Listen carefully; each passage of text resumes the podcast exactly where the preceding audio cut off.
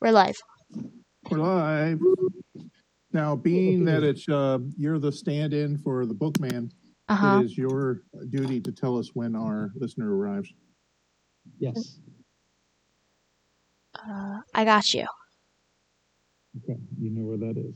Because we don't we don't do the the intro to the show now until our regular arrives. All right. And Oh. I guess at this point we'll be able to tell if that regular is here for uh the show or for 50% of the cast. Yeah, yeah. Well, by how quickly they drop out. yeah, I mean they're normally here all night, so Mm-hmm. So, watched Miss Marvel. Yes, it came out today. Uh, spoiler warning if you haven't watched it, but uh, I mean, I think we should probably stay relatively spoiler light. Yeah, that we, that that is our tradition.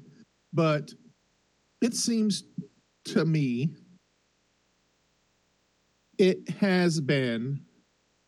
Uh, let's. I'll just do a series uh, synopsis since we have all the episodes. Uh,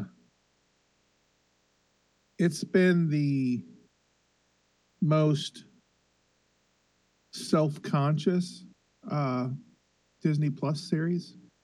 It started off knowing exactly what it was and it pretty much stayed that way through the end. Yeah. it was not a action heavy marvel you know show movie no, it was not. it was definitely a character study uh i learned more watching this and was eager to absorb that uh than any other show Yeah. now granted you know i watch like loki i see something i analyze it compared to what i already have knowledge this Right. show taught me things about the real world Yes. even the, through a fantasy uh, scenario, it taught me things Yeah. about the real world. Uh, and it's not Western culture, so therefore, it's kind of, I don't want to say excuses me not knowing, ex- explains why I don't know. Yeah. So, uh, Miss Bookman, Yes. You've watched every episode of Miss Marvel, correct? No. Before we get into this, the one viewer is here. They're here. Oh shit! They're here. early. Hey everybody! Welcome to Two Fools Rushing In. I am Minus two Shadow- fools. Yes, I am Shadow Band on Facebook. Laugh out loud. I wish I was. It's your turn to introduce yourself. Me or him? You. You. Oh. I already did. I said I wish I was Shadowban. Oh. I'm here. You're here. Yeah. Okay, that's, that's Excellent. fantastic. Slay. It's fantastic. Oh, no. Kick her off. Because I said slay. Mm-hmm. You got to remember you're you're on a podcast tonight with a Gen Xer and a Boomer. I am not a boomer. You're probably older than a boomer. No. How could I be older than a boomer? I don't know. I mean, you You're- A boomer remember are the when bear- Methuselah graduated from high school, man. Uh, a baby boomer is the babies that were born after the Great War. When all the soldiers came home and said, Thank God I'm alive, I'm getting married and having kids. uh-huh. Yeah, no, you were born before that. Like, Oh, okay. uh, you were there when the universe was made, probably. Sure. I made it possible for it to make mistakes. Like, yeah. Did you? So, uh, in case, dear viewer and future listeners, uh, you haven't caught on, uh, fifty percent of the fools are not in attendance tonight. So instead of two fools rushing in, it's only two fools rushing in. That's right. That's right. Uh, so uh, It's either in- two fools squared or two fools. That's right. Uh, standing in for us tonight, we have uh, the wonderful uh, younger bookman, who uh, I I won't name you if you don't want me to. I'll let you name yourself if you want. Bookman the middle. So she's uh, she's here because us Gen Xers and Boomers don't know how to push the button. nah, it'd just be a lot of work to have to set up my laptop and get everything going, and I'd have to go to work, dude. I'd have to go to Jeff's house to get a mic. Oh, I have all the mic. I have mics here. Oh, okay. Yeah, I don't have any of No, no, you misunderstand. I would still use my phone connected to Discord with my headset while I had the laptop running everything else. so, uh, where is the Mr. Bookman? Um, he's upstairs right now. He was down here, Okay. confused, and then left. Isn't this uh his uh your parents' anniversary or something? Yeah, 20 years or They're going- whatever. Yeah, they going out to eat or something. Hmm. No, they already, um, like they already left today. So I don't think they're leaving again. Okay, so if we hear th- mild thumping, then uh, you're gonna have to, you know, sound select that out. Um, that, is, that is not something I wanted to think about, sir. Thank you. Um, I'm not an editor, Gwirl, so I don't think I could do that. oh crap. Okay, we'll just have to suffer through it. yeah, that's okay. Why did you have to bring that up? I don't know That's gross. because Because now Because- it's in your brain, right? yeah, yeah, that's that's that's the gift I bring to the world. Um, So, So- but yeah, Miss Marvel, I, I I really enjoyed it. I I it has so much hate that uh, I am willing to be a avid fan just to Mhm. counteract some. I mean, I I mean, I'm not crazy about it, but I've you you know since I ever since I first got you guys into Future Fight, I've loved Kamala Khan. Yeah. I've loved the character. And she got a series, and I'm like, oh, hell, I'm watching that. Yeah. And good or bad, I was going to like it because it brings her to life. But, Yeah. man, what the fuck is. Um, I I know what the the biggest part of the dislike is coming from. What's that? There's there's an article out there that that did a deep dive into where a lot of the negative reaction is coming from. Uh, Okay. Unfortunately, it's coming from people that look a lot like you and I. Most of the hate does, sadly to say. Um, so, like, if I'm being honest, is Miss Marvel my favorite Disney Plus Marvel show? No, it's not. no, it wouldn't be my favorite either, but I That is still wholly probably- enjoyed it. Yeah, it's still probably going to either be Moon Knight or Loki. Yeah. Um, but I really enjoyed Miss Marvel. Uh, I think it was a great, Freshman effort for that character. yeah.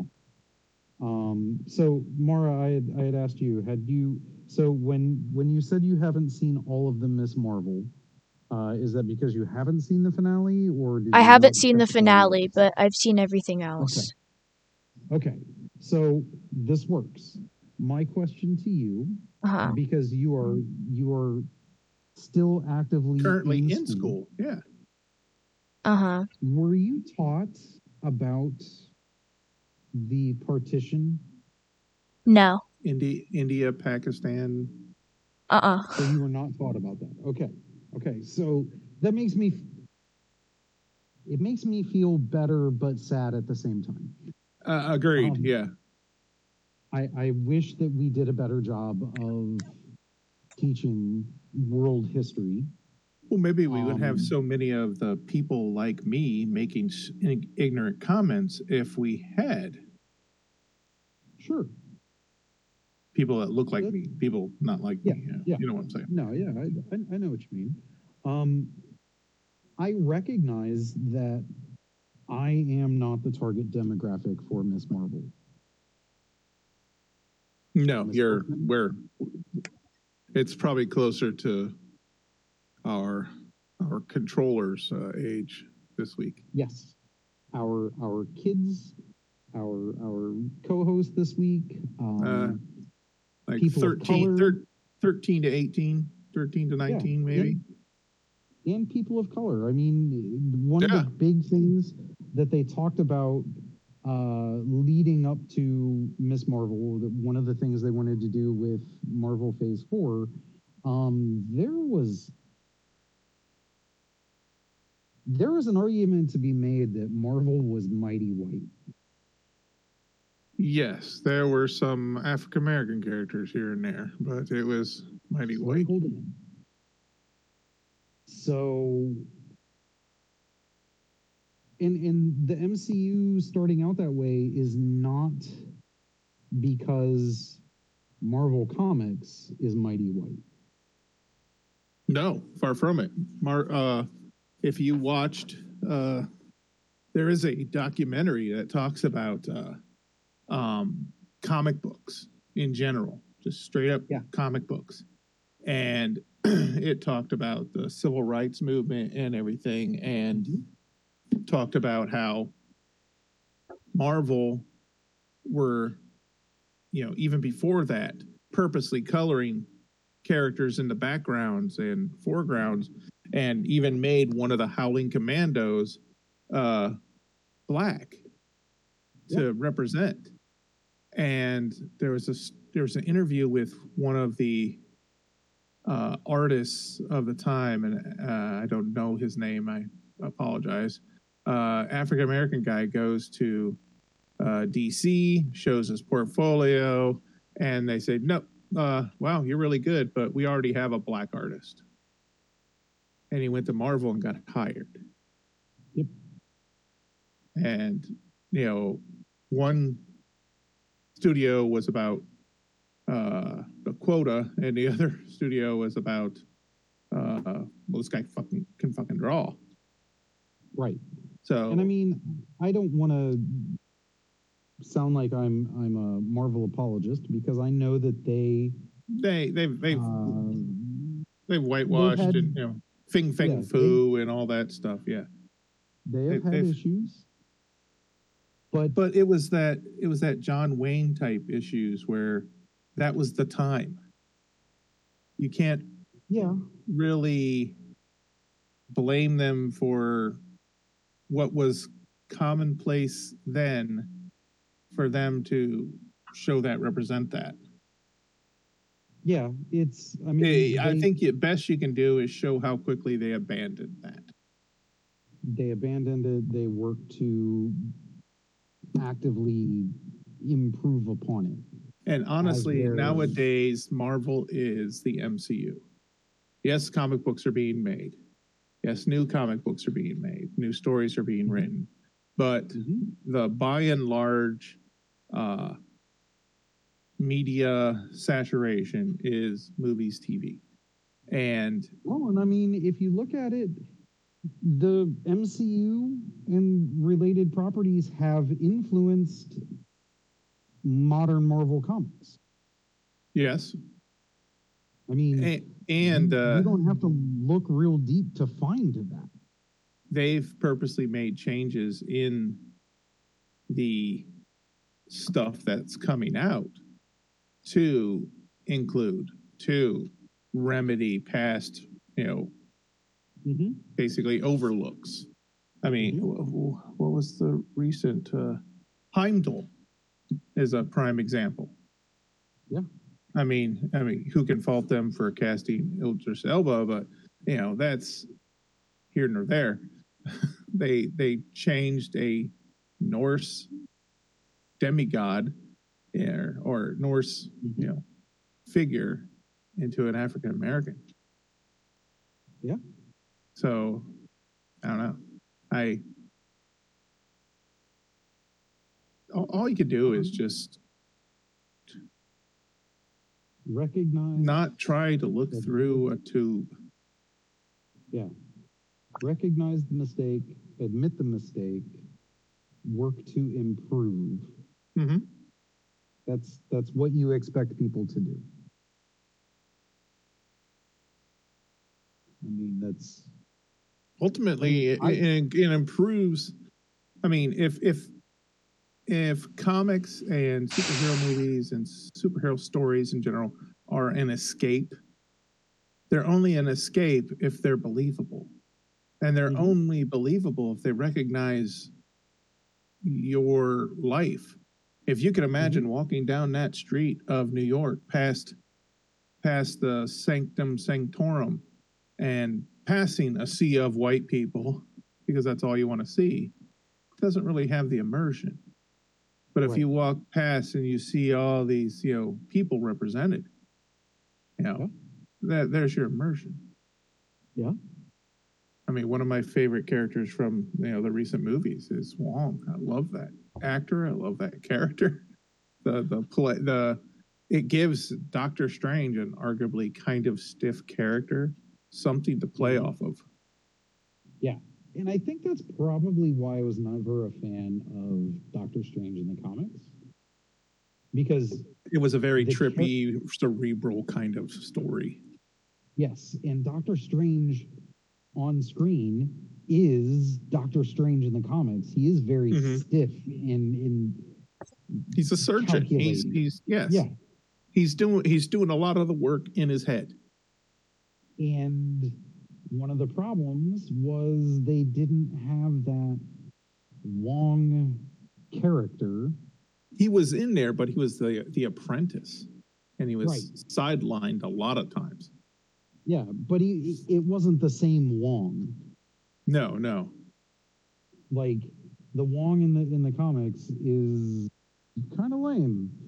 And honestly, you gotta I gotta wonder how much the Wong we have now in uh, Avengers, in Infinity War, and Doctor Strange two, which is and uh, heck, he showed up in um, uh, Shang Chi.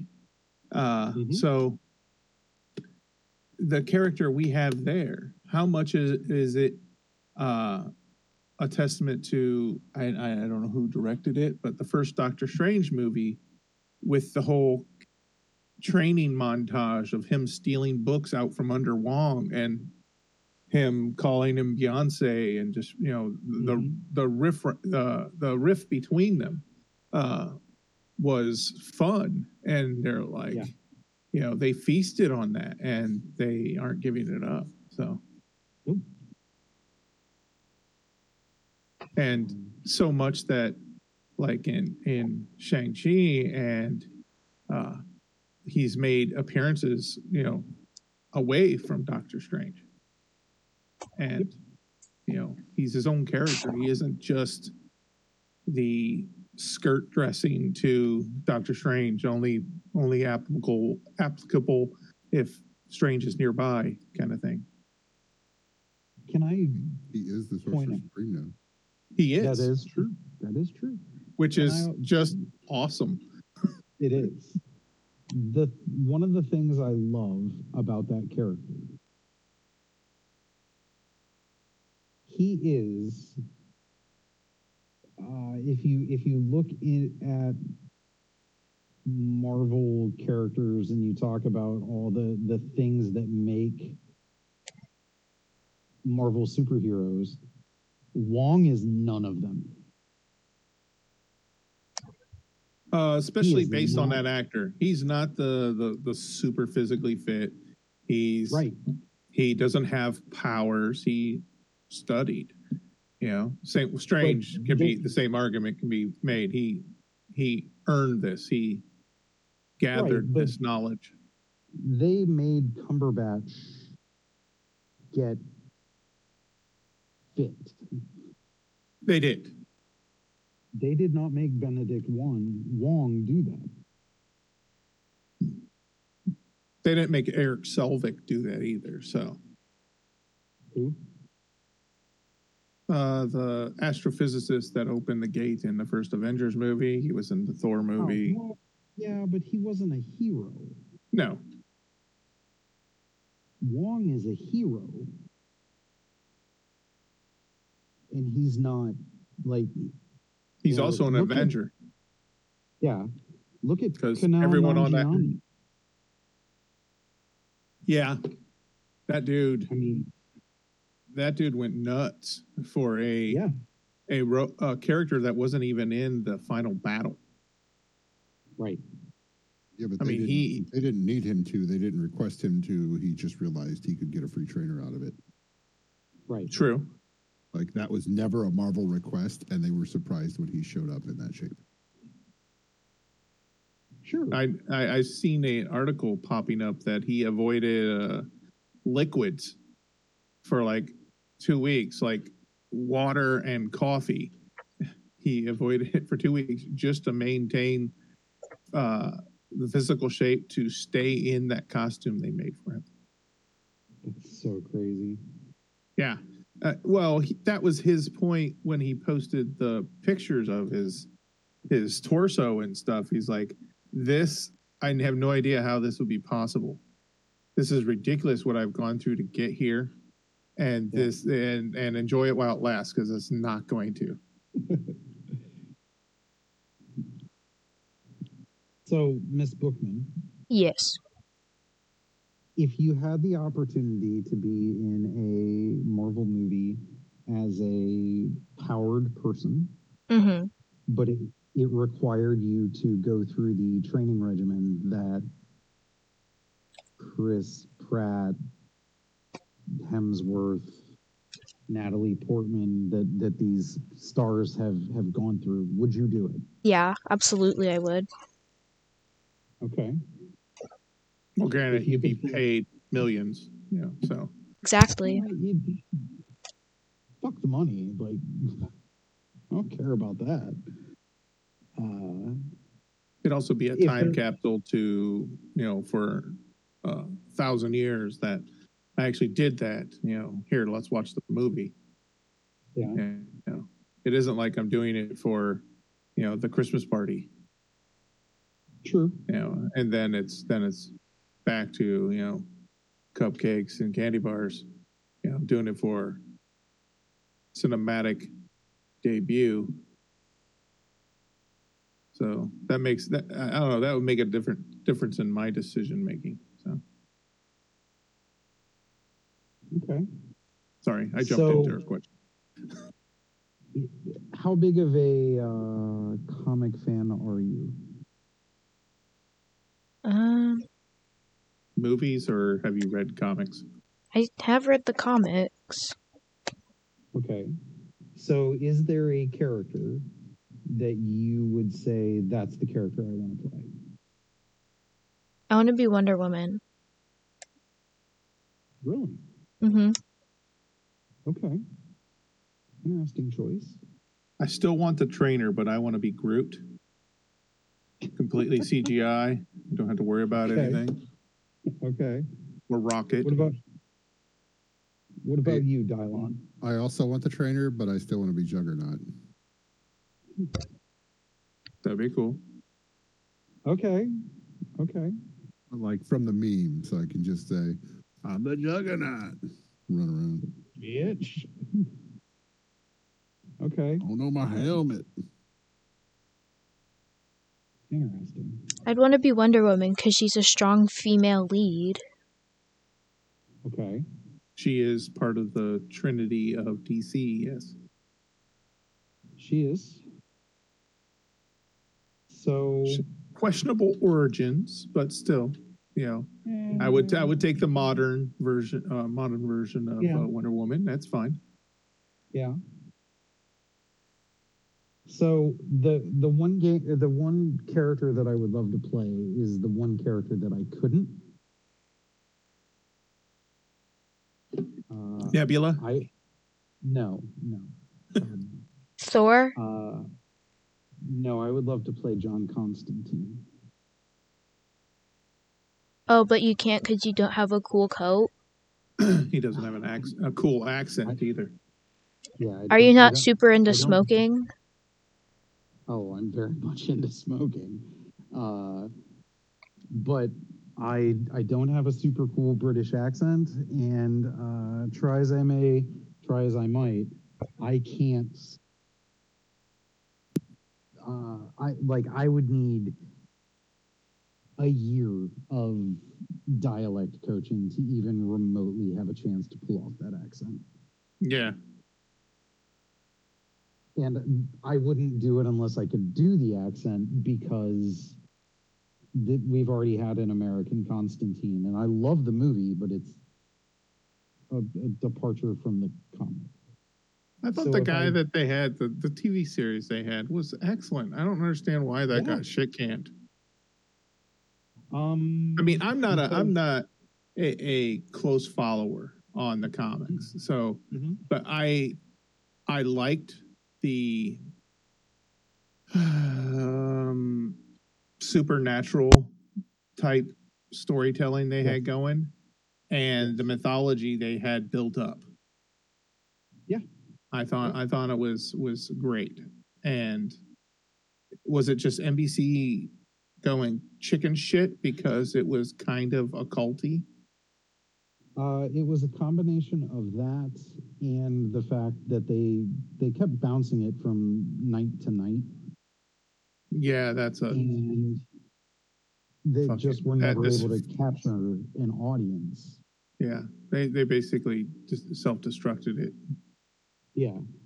But I mean, if I could, since I I couldn't do that, uh, I would probably pick. I would also pick a DC character. I would pick Swamp Thing. for the CGI.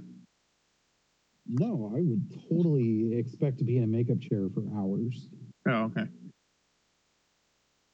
No, if if, if I had a chance to play Swamp Thing and I didn't at least get to go out there with the dots on my face so that they could CGI me later, like, nah, I'd be really mad. Like, I, I would expect that it's going to be mostly me. I mean, I know in modern movies, very little is is completely you all the time. So Yeah, it's Yeah. it's.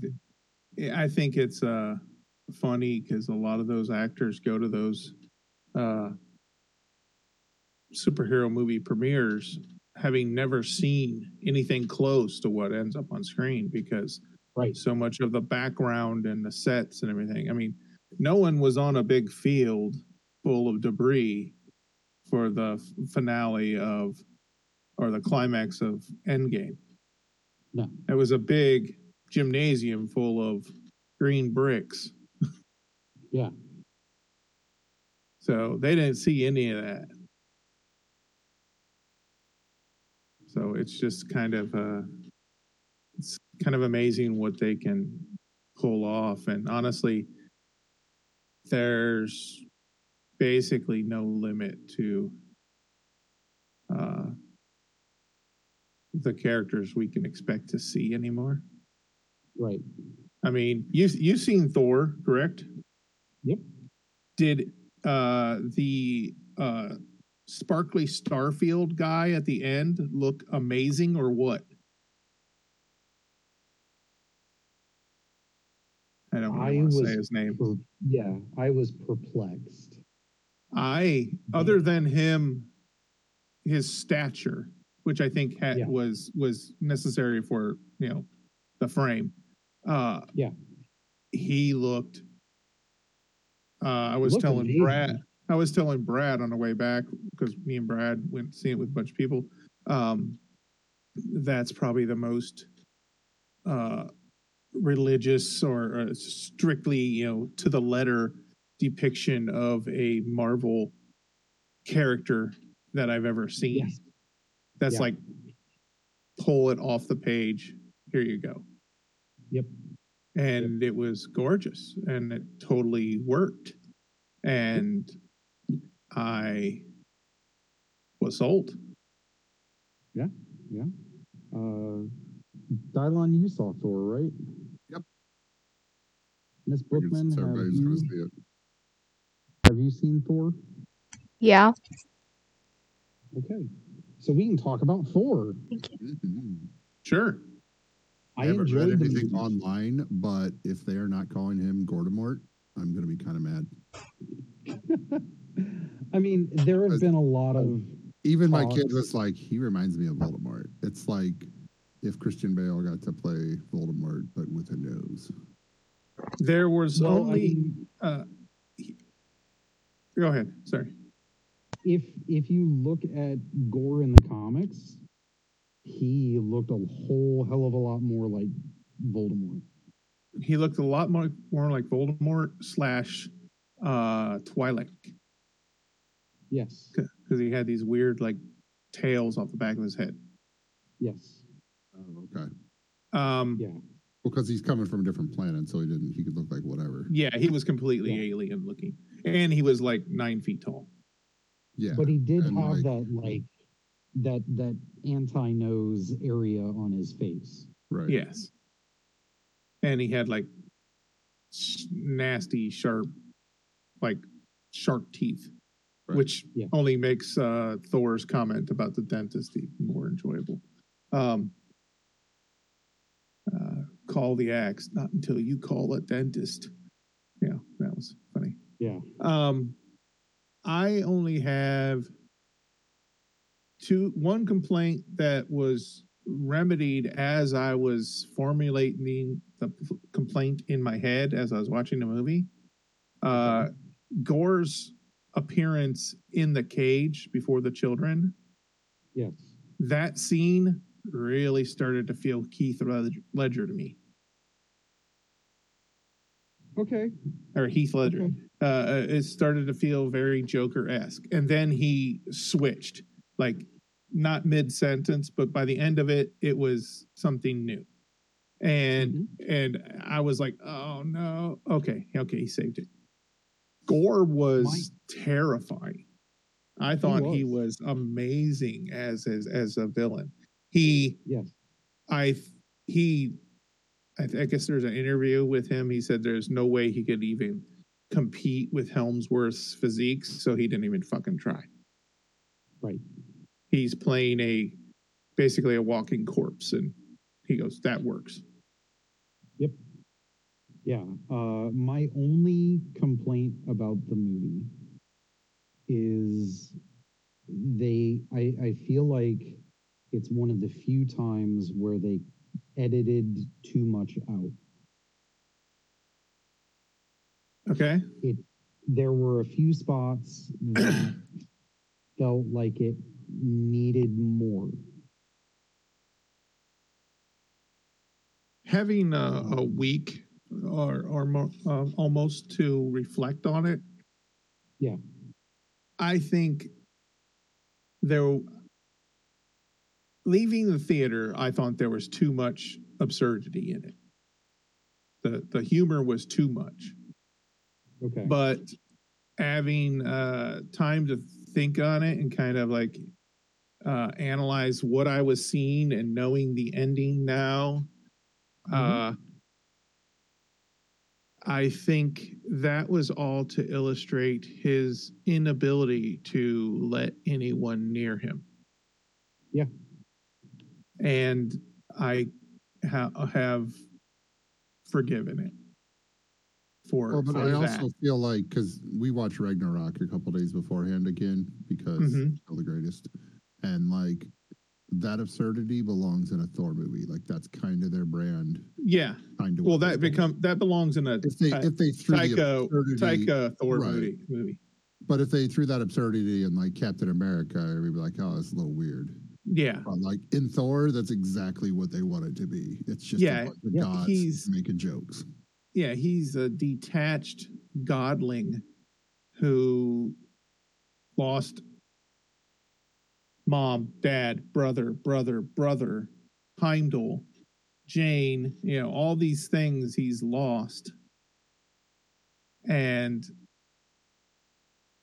he doesn't want to lose anything more. So he's he doesn't care about anything anymore. Yeah. But he's still the hero. I'll be the hero. That's never let me down. Uh Yeah. I think the goats were the very best part of the movie. fucking fucking love the goats. I need more goats. like how um I'm pretty sure the uh goats running into the planet was Rick and Morty? No, an homage to the like original motion picture where they flew the rocket into the moon, hit it in the eye. Hmm, yes. Oh, Because it turned black and white after that, and that was Yeah. like they got all art housey in the middle of Thor. well, that was, you know, purposeful. You know, they went to the shadow realm where color Right, but that fears was- to tread. that was but, a- yeah. Right, but like the shots way- and choices made to get there were very much, you know, an Yeah. homage to theater. yeah. Um, I, I, like everything about what he does with those Thor movies, and I was so very happy that one, there was going to be more Thor, and two, the character that they chose to possibly set up the next villain. Um, I love that actor, so pretty excited if that happens. I can't say I'm familiar with him, so Um, he was in um, Ted Lasso. He played like one of the aging veteran soccer players, but like Okay. he's hilarious, and he also has like a pretty good podcast. well that's uh that tracks because uh just to avoid spoilers, we'll just say that character uh has historically kind of been the anti Thor in in Marvel Comics. Yeah, yeah. He's kind of the the playboy Thor because the Thor in comics is very different. Yes. Yes. So, and I think in order to be, I don't think they're going to take that title away from Taika. Uh, I, I think they'd be fools. It's There's no ve- way. Like it's just it's just same very much like Guardians belong to when you J- switch Thor. yeah. Uh, Yeah. Guardians belong to Gunn. You know, that's that's Yep. that- that's where they belong. Just leave him alone. You know, Yep. let him do what he's going to do, uh, and people will love it f- just for that fact. Uh, but if what you're saying about this actor is uh, is true, and uh, if that's what he's bringing to this character, that very much fits in a in a in a Thor sequel with uh, Taika driving it. So, Yeah, Miss I- Bookman, what I did feel like it's going to be good. Go ahead. what did you think of uh, Thor? Um, I really liked it. Honestly, I have no complaints. It was really good. Okay. Okay. Uh, were you okay with the uh, main character death at the end of the movie? Yeah. Okay. Okay. I I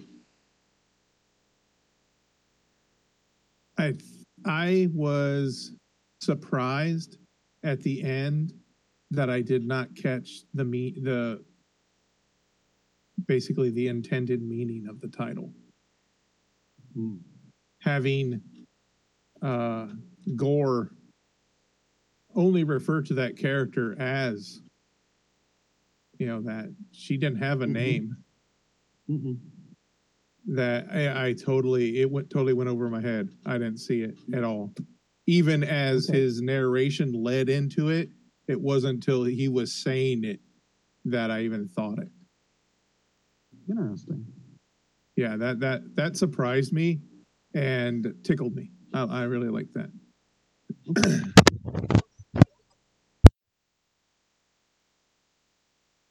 Um, Yeah, another my another uh, surprise was that the god of carpentry is now canon in uh, Marvel Universe.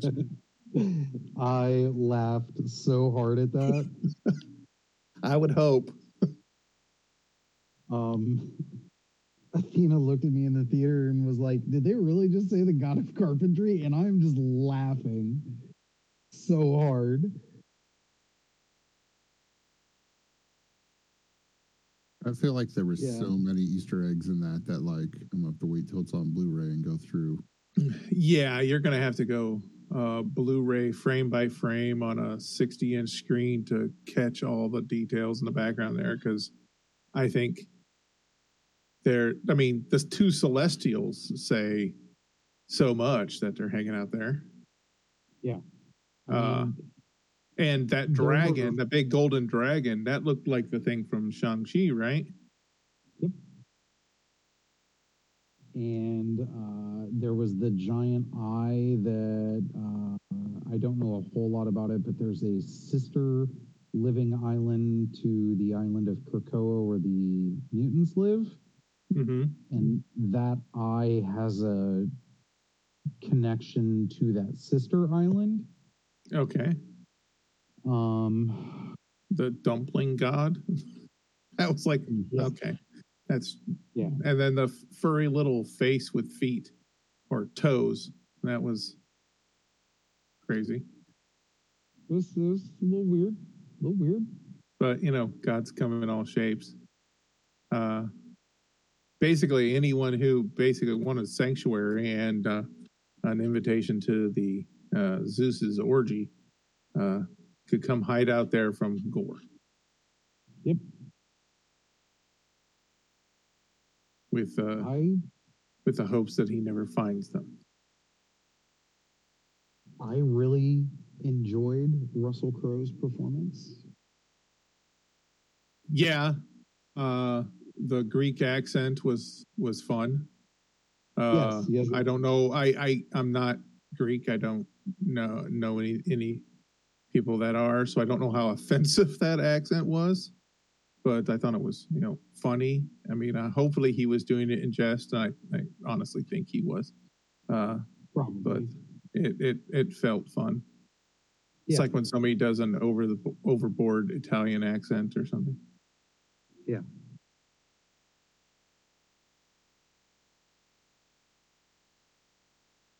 Yeah, yeah, I I had a good time. I I enjoyed it. Uh, again, there's some hate, uh, and I think that's just par for the course anymore. Uh, you you can't have movies and the internet exist on the same plane and not have to endure people telling you how wrong you are for liking something. Yeah. I know a lot of people are angry about the second uh, post credit scene. Um, I think it's the most important credit uh, post credit scene they've done, but it is kind of a get out of jail free card.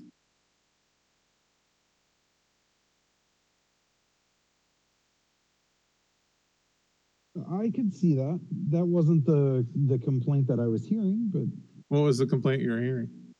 she didn't uh how to how to say it without spoiling it. That was Uh, um she didn't uh, she she fell under the same uh uh limitation of uh um of of sif yes. Yeah but Oh, neither did odin True. the other the other thing is, and I, I I'll just say it afterwards, but like, yeah, I I know what they're going to use to try and justify that, and I'm not going to say it because it's going to give away too much story. Mm, but remind me, we'll come back to it. Okay. I will say I really want to have an Odinson's child care shirt made. yes Was that in the background of there then? no Well- he i think he came up with that Oh, okay. Yeah, no, I, I want to have an Odinson's child care shirt because uh, no one can tell me that he's he's not a good uh, daycare director. That was when, when he's like, you know, pick up whatever you can. I'm like, is he fucking serious? What the hell's going on here? And then he starts the the the oath, and I'm like, oh, oh, fucking hell! Yeah. Yeah. I want to be a kid in Asgard. Me too. I loved that he was like, for a limited time. yeah, yeah. And just just the montage of all of them exercising that uh that ability, you know, the the stuffed animal laser beaming That thing. was- oh, Fucking God, was amazing. So great. Like, yeah, And- it's and it's- service and it's cheesy, thing- but The thing I was well, that's see, that's whatever. I don't give a fuck. Uh right. it's a it at its roots, it's, a comic, book. movie. It's supposed to be fun. This was fun.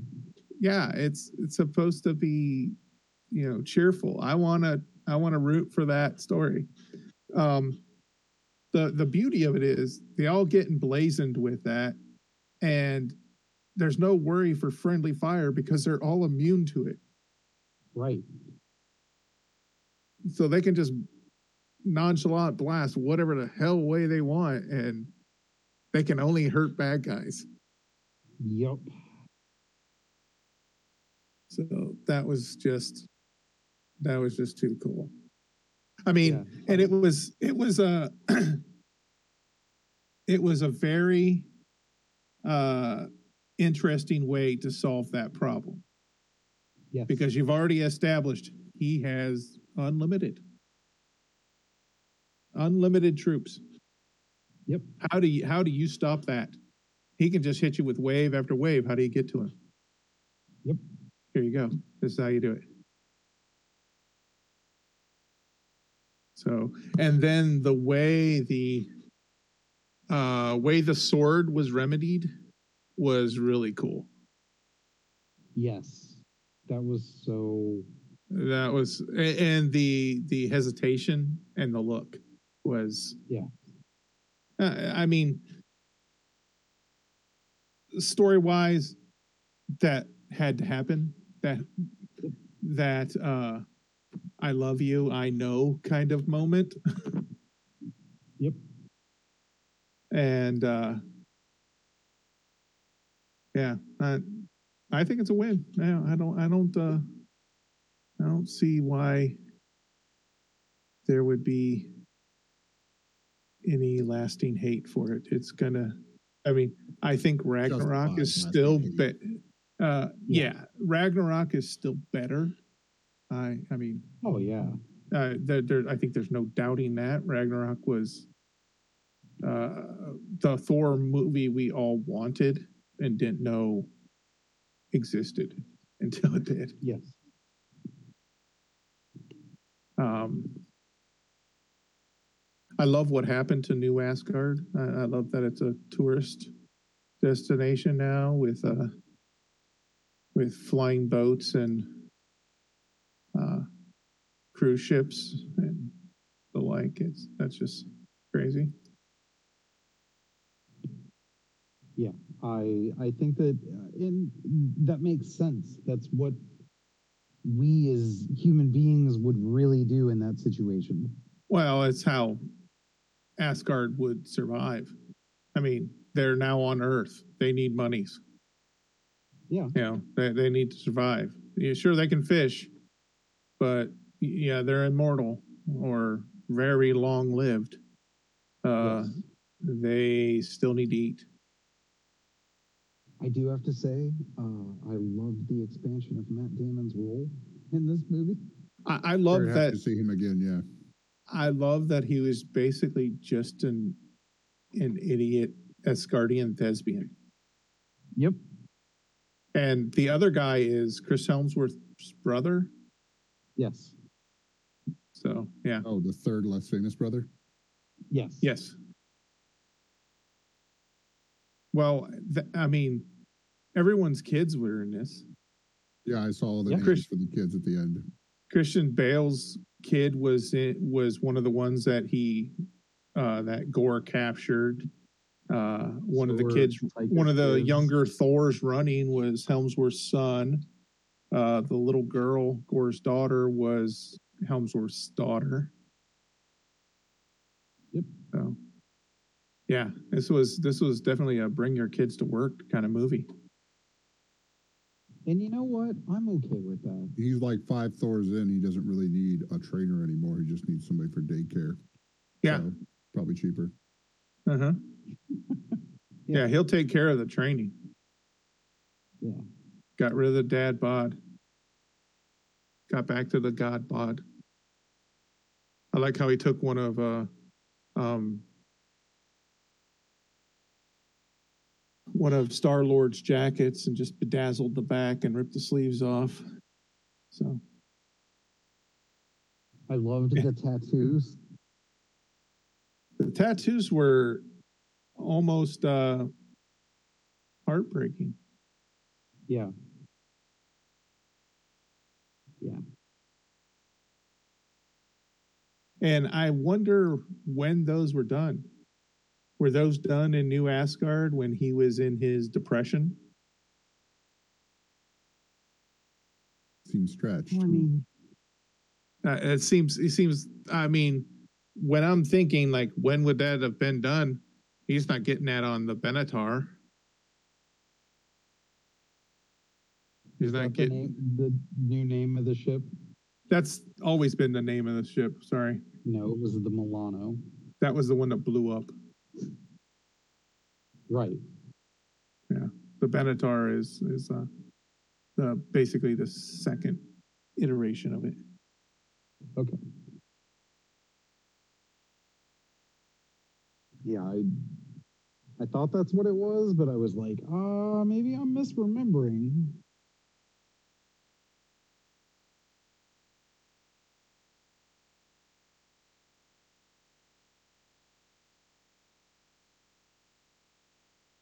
Yeah, I, I know one was named after Alyssa Milano and the other one was named after Pat Benatar. So I just I I could have swore this one was the Benatar, I, I or maybe maybe uh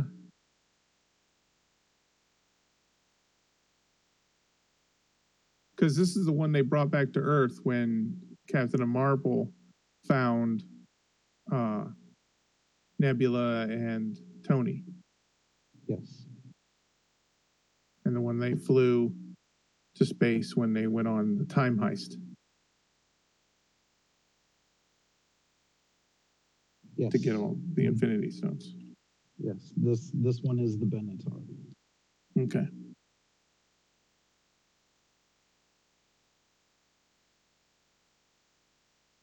Feel bad having to look it up. Yeah. It's it's not like it's uh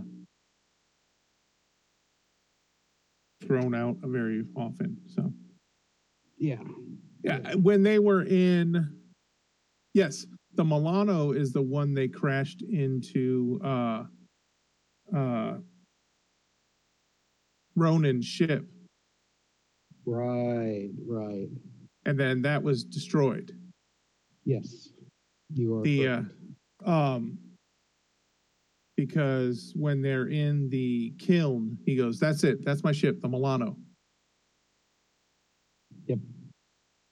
and then that's the one they have until the end of that movie right. and then when they rebuilt when the the uh forget what the hell they called the Xandar Force. What the fuck are they called? the Uh, Nova Corps. Novacore build him the new one. It's the Benatar. Yeah.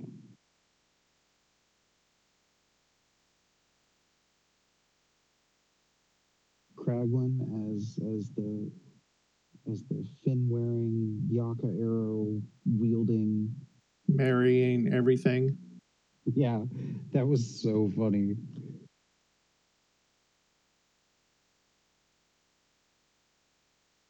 Yeah, he's he's definitely a um a weird addition to the Guardians of the Galaxy just because we don't know him very well.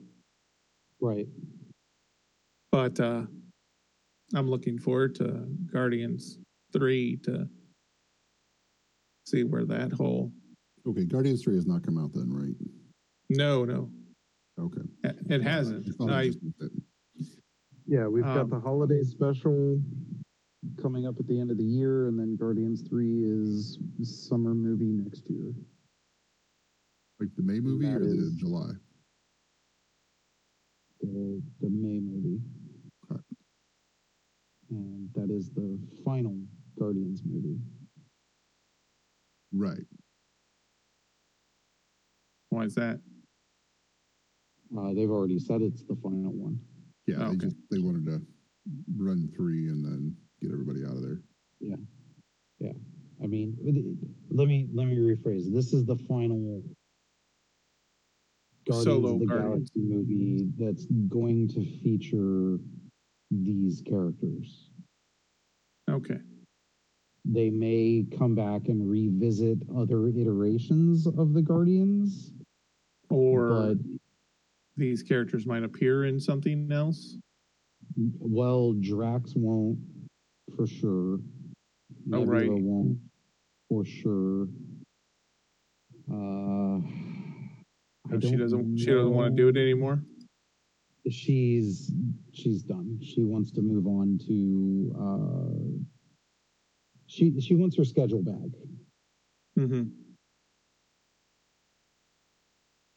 It it's not that she doesn't enjoy playing the character or anything like that. She just wants to have a schedule to do other projects. No, I get you. Yeah, And you know, she did Gunpowder Milkshake that was fun. and she did another movie and she felt like the work to get between Guardians and Avengers filming and do those other two She did films and then Yes, She did? Jumanji. Yeah, she was right yeah She yeah did that. just- those that. There's two of those, right? Or did two of those, yeah. Yeah. So two of those plus gunpowder milkshake in between the Marvel shooting. Like There was normally, big- if you're doing that many big things, you have some kind of like art house Downtime. or like whatever. Well, a lot of them will do like a smaller movie or something. a dramatic role or a comedy role where they don't have to do anything physical. and there's no doubt because like all her down movies were also martial arts and other type of choreography. the bubble that's what it was Oh, is that the the new one? That's the the bubble is that uh quarantine action movie flick that I talked about a couple months ago yeah. I can't. I still can't bring myself to watch that. it was it was a good time Just watch it Yeah, it's. I don't know. Yeah, she was in that too. I mean, she like if you go back, let's see here. Uh, there's Endgame, there's Infinity War. Oh Jesus.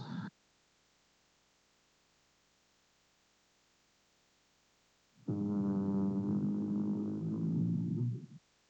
You mean the God of Carpentry? yeah, yeah. There's volume two in 2017. Uh, when was the first Guardians?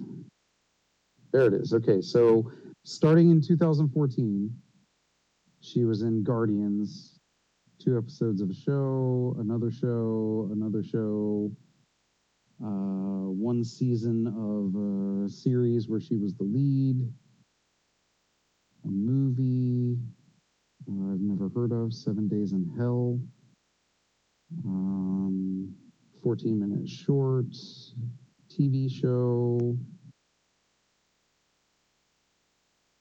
uh, a short uh, feature length movie called The Big Short. Another TV show, internet short, internet short, uh, five episodes of something called Emo Dad. Okay. Then she was in uh, Guardians Volume 2. No, we're, are talking Karen Gillan, right? Yeah. Yeah. Then The Circle, Alex in the list, Jumanji, The Party's Just Beginning, Infinity War, All Creatures Here Below, Stuber, Endgame, uh, Spies in Disguise, Jumanji, uh, Call of the Wild, a couple of internet shorts, Gunpowder Milkshake. Then she did the voiceover work for What If, Duel, The Bubble, Next Exit, Thor: Love and Thunder. Like the the girl has not stopped. Yeah, I mean that's a solid eight years, and considering part of that's the pandemic, like that Right. means he was just exhausted pre-pandemic. Yeah. So it's it's not surprising that she's like, you know what? Um don't get me wrong, I've had a blast, but I'd like to have some time back. That's basically one and a half major movies a year. Yeah. So, you know, um And, it, I think the yeah okay, she was in a movie. They shoot for what six weeks? Okay, yeah. Um, there's the physical training and everything up to that movie. There's the press tour after, uh, as it's coming out. Probably you know after you just filmed something else, you're doing a press Yeah. tour for this movie that's that you did two movies ago. Yeah, yeah. It's movies aren't just the in front of the camera uh, commitment. There's a lot of stuff leading up and then a lot of stuff following your part in it. Yeah. And then, you know, think about the fact that she's got the Guardians holiday special coming out and then Guardians 3 next year. And I, you know, those aren't even listed on IMDb yet. Right. Like, Yeah, work's and- all done for those, but still, like, Right. And an, another thing I think to consider is uh, with the world the way it is, uh, during all of this time, she is under the microscope for any mistweet, any, you know, rudeness to a paparazzi or whatever, you know, right. is is completely uh, exaggerated because you know she's in something that people can you know some article can tie her to this property that you all heard about. This person did this said this went somewhere you know. So yeah your life isn't your own when you're when you're doing those projects mm-hmm. Well, and also once it's done, like the worst they could say is former, and if there's not a new movie coming out, like you're not going to get blamed for bad PR. They would Right. use former actor in a Marvel series, whatever.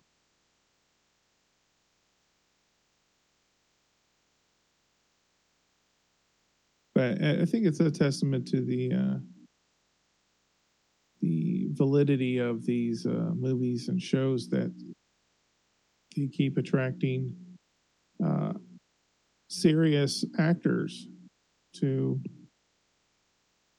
play in them. You know, it isn't Yeah. just these action star characters or actors to to play these roles. There's people who've been in the business. I mean, uh, um, anyone expect uh, uh, what's his? I can't even think his name right now. Uh, Thor's dad to to play in how many movies and and be Odin? You know, Right. Who who would have thought that Anthony Hopkins I'm Yeah. sorry, Sir Anthony Hopkins. yes, you know Hannibal would be in a Marvel movie for you know twelve years. Yeah.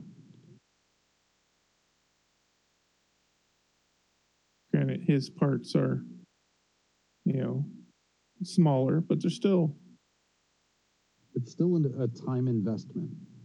yeah, it's still a time investment, and that's a big part of the story. I mean, Tom Hiddleston's uh, career blew up because he played Loki. Yep. I mean, he was he was an actor in the business before, but Yeah, after he started portraying Loki, he's star caliber. Yeah. Yeah. So, Miss Bookman, what do you think of Tom Hiddleston?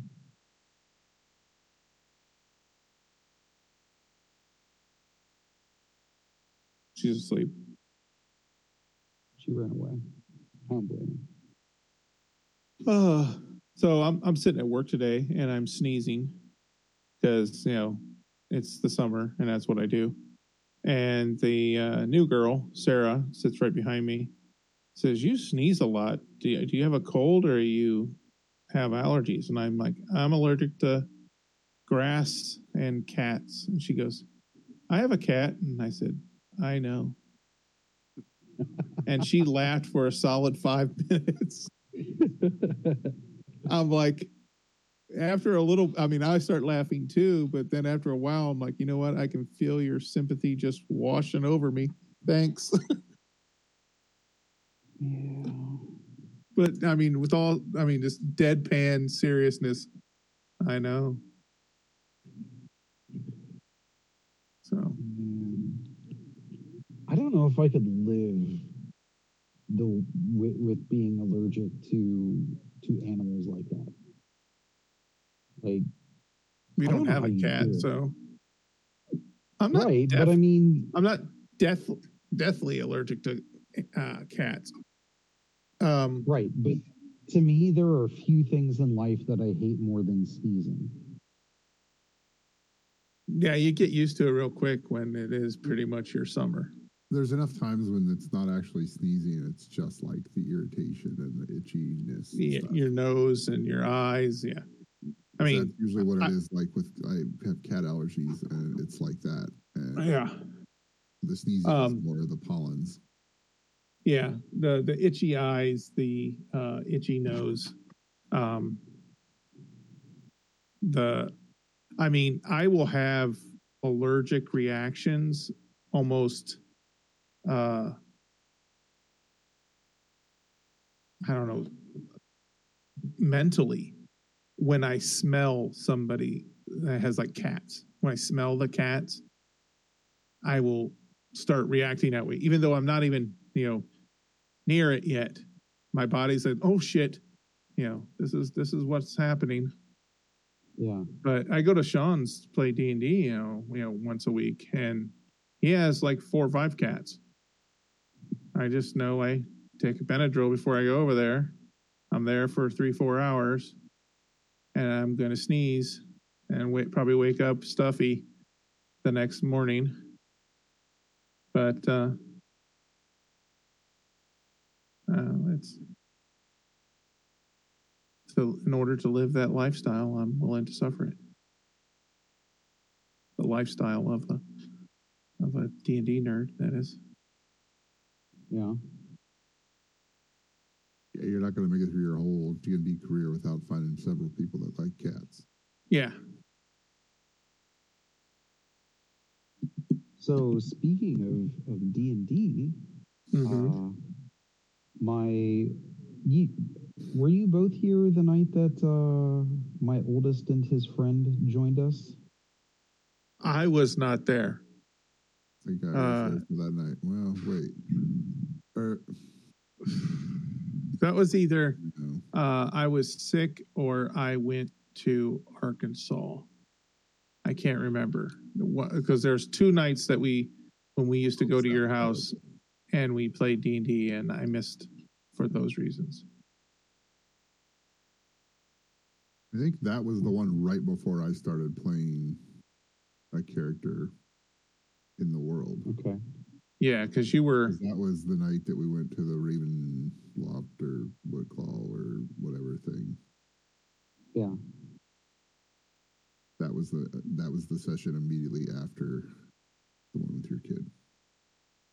Okay. yeah, because that was the dragons and everything, right? Yeah. Yeah. You ran that. I did. Okay. I did. Yeah, I wasn't there Uh, for that. So my son has reconnected with uh, his friend that was here that night, Mm-hmm. and uh, his friend said, first thing, like the first time they're hanging out after like starting to hang out again, he's like, "Hey, so when's your dad gonna have us over for D and D again?" I'm like, oh, It doesn't take okay. it doesn't take a big bite to get bit by D and D. Yeah, yeah. You know, you, you have you have. I I am adamant. If you sit down and you play for two three hours with a group who's seriously inclusive, you know we're gonna we're, we're gonna let you play. We're not just gonna tell you when to roll dice and tell you what to say. We're gonna let you play. We're gonna let you be you. Because if I remember the story from that night, it got crazy. Yes, Right? yes, it did. Yeah. So Insane. you you you let players play. yes, You was- can't you can't experience that and not want to do it again. I'm sorry. yeah, I don't know. I don't know that. I don't want to know that person that can play that game and not want to do it again. That was the infamous night that Mara first licked the blood. Mara licked the blood. Or not, I'm sorry, not Mara, Kaya. Kaya licked the blood. Oh right. Yeah. And you made her pay for that, didn't you? I did. I did. Yeah, I was Because I trained you well, son. You did. You don't let players just do something for laughs without making them pay for it. That's right. That's right. That's why if we ever get back to uh, those one characters, uh, again, Kaya is going to have to pay for her time at a brothel.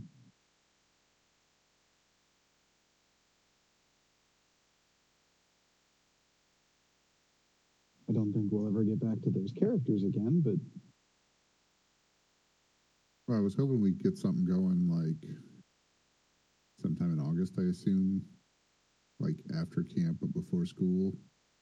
yeah, Um, whether we decide to play those exact characters or do something different, whatever, but at least Yeah, do a do a one shot or a right. have couple couple episodes, get everybody back at the table that, and like the only play chance- again. Possibly if they decide to come to come on the cob or something again, yeah. but Is not a whole lot of is uh, is Miss Bookman back? Yeah, Nope. I've been here. Hey. Well, I asked you a question earlier and you just didn't answer. Oh, you did? I did. And we all asked if you were there, and then nobody answered. So I don't Yeah, we, I don't the remember. crickets answered for you. I was okay. I asked. completely zoned out. I'm sorry. Oh, that's okay. I was asking what you thought of uh, Tom Hiddleston. The actor that plays Loki. Oh. He's hot. I'm not gonna lie. I- I'll Okay. agree. Okay. Do you enjoy uh, the character of Loki? Yeah. Okay. Sweet. I've actually met people who said they don't like they don't like Loki. Those people. Because- Uh, well, their argument is he is backstabbing and only out for himself. And I'm like, yeah, but that's his but that's his growth his growth by the end if you watch loki if you watch that series and you watch up to infinity war that was a hard lesson to learn for him Yeah. so that's why he's compelling you were turned off by his initial uh you know the, the initial character, the introduction of the character, that's what you were turned off by. You didn't stick around for for the character's story. Right. No, I would agree with that. And again, these characters have stories. These there there there is some thoughtful and uh, well calculated growth in in these movies.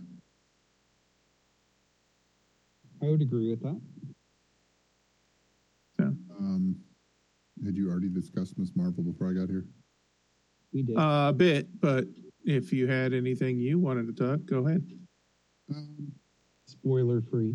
no, I like. I don't think I have anything to add other than like. I hope they do a lot more shows like this, where they just get somebody who actually is part of whatever community they're showing. They get them to run the show with whoever they want in there, and like even the um, Moon Knight when they were doing that, um, they Mhm. were saying like they did uh, all the music because you're not supposed to play that music there in Egypt. Apparently, I don't know, they got some rule with the current regime, and now it was like the whole soundtrack of Egypt in the show was all that type of like house techno, and like just little fun things like that that they do. I really hope that they just they could do that only for the TV show, and I would be Mhm. happy. Like so many Yeah, Moon Knight, Moon Knight, and Miss Marvel were very uh, good examples of uh, representation. And if you don't need to tie By- it a bigger story, you can do whatever story you want all at a different time because you don't need the overlap of the different character or different actors. So they can be filming TV shows five at a time in different locations. There's no overlap in actors. You're fine. True. Like once they get away from the whole universe that they had, you know, up from Infinity War and everything else, then there's a lot more options. And I think we've hit that point. point, and I hope they just keep doing what they're doing, but quicker. I'd agree with that.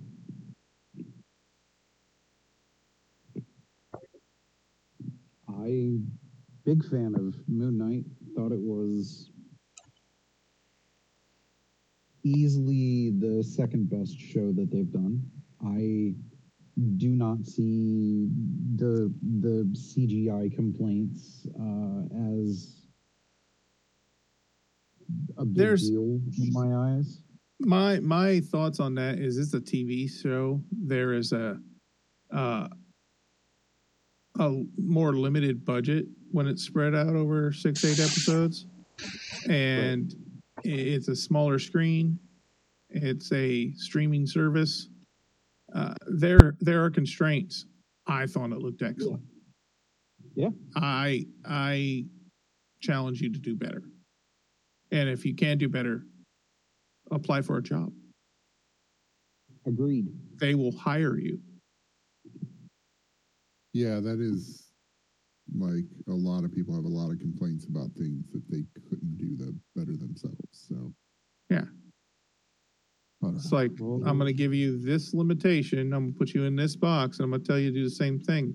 If you come out with a better result, you got the job. Right.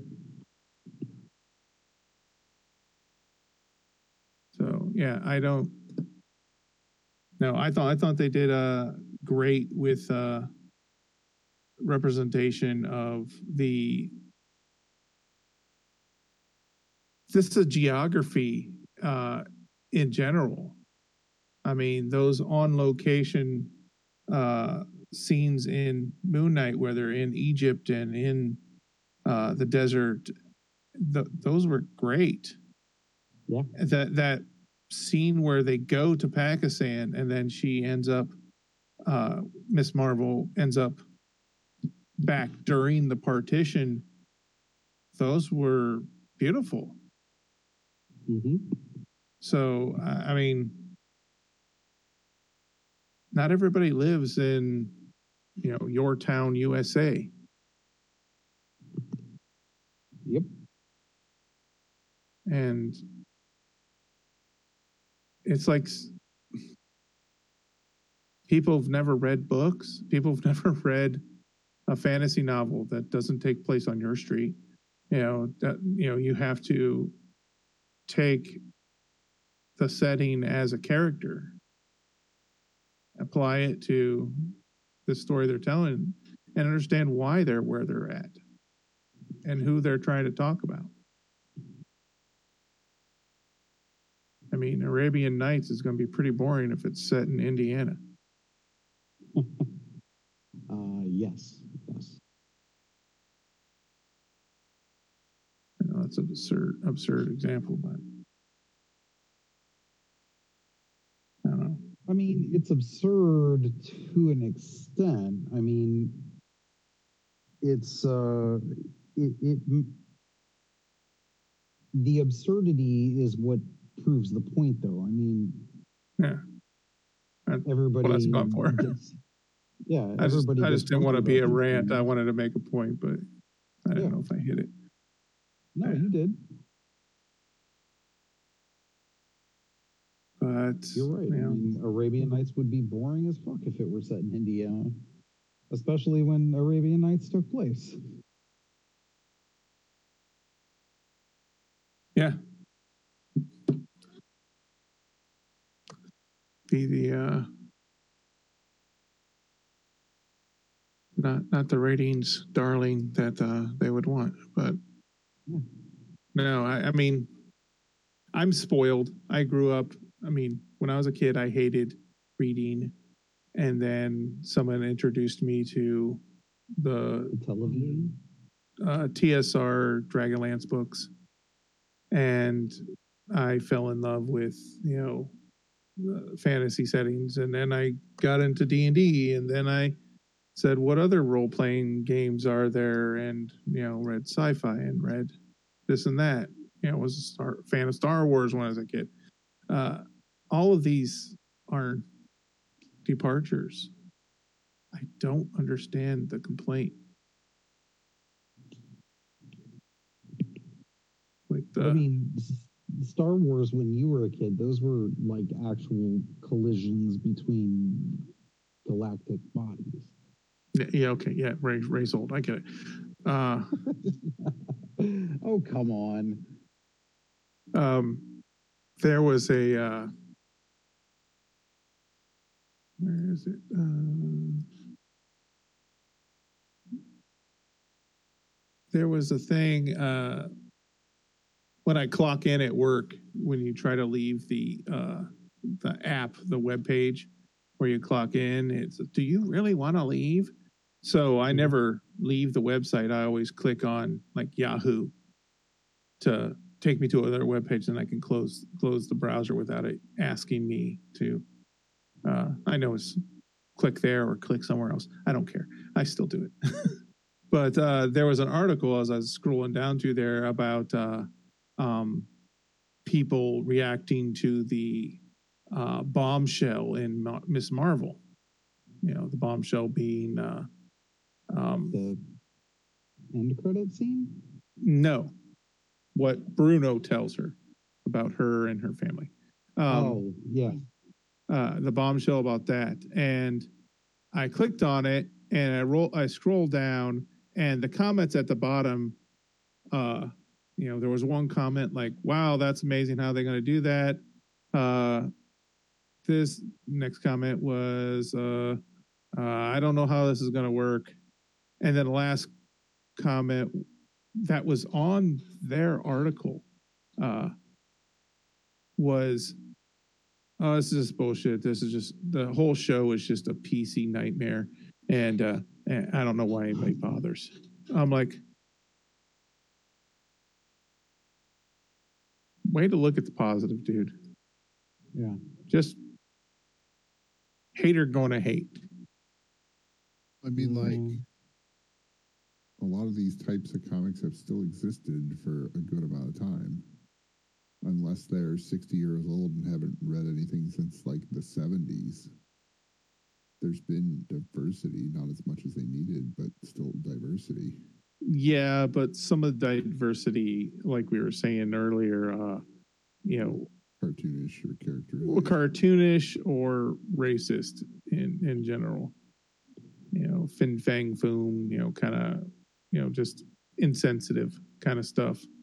Uh, and as that got remedied and and re-examined, uh, it got better. Uh, but it wasn't uh, until I don't know when the boom actually happened, but there was that whole make Thor a woman, you know, include these other characters. these other uh, nationalities, and basically let, let's let's be a little more mindful. Well, and we ragged on them earlier for it, but I think the beginning of that boom was kind of spearheaded by DC in the early 90s Yeah. When they went out of their way and created the what was it called the DC Milestones uh, series of comics where Okay. they purposely wrote stories about people of color as heroes with people of color involved in the process Mm-hmm. Uh, you had uh, Static was Yes. my my favorite series to come out of that. But you had uh, the Steel character. You had uh, there was a group. I don't remember the name of the group. Um, let me look it up. DC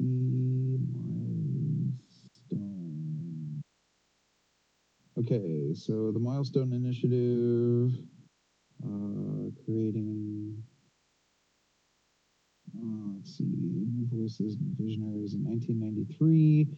Four black creators founded Milestone Comics, a new universe of black and diverse superheroes brought to life by black creators and other artists of color. um, so you had. This just talks about the milestone initiative, but uh, DC milestone characters. There we are. So you static, icon, hardware. Man, I forgot about hardware. Steel, Wise Son, the Wise Wolf. And it has expanded since then. There are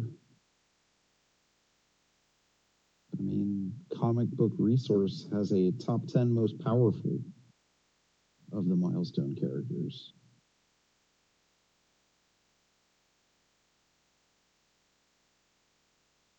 Didn't uh, Steel get a movie? What wasn't that Shaq or something? I don't think that was the same character. I could Oh, be okay. wrong. Well, Steel Uh, was the uh, Death of Superman, Man of Yes. Steel character that filled in that title. Yes.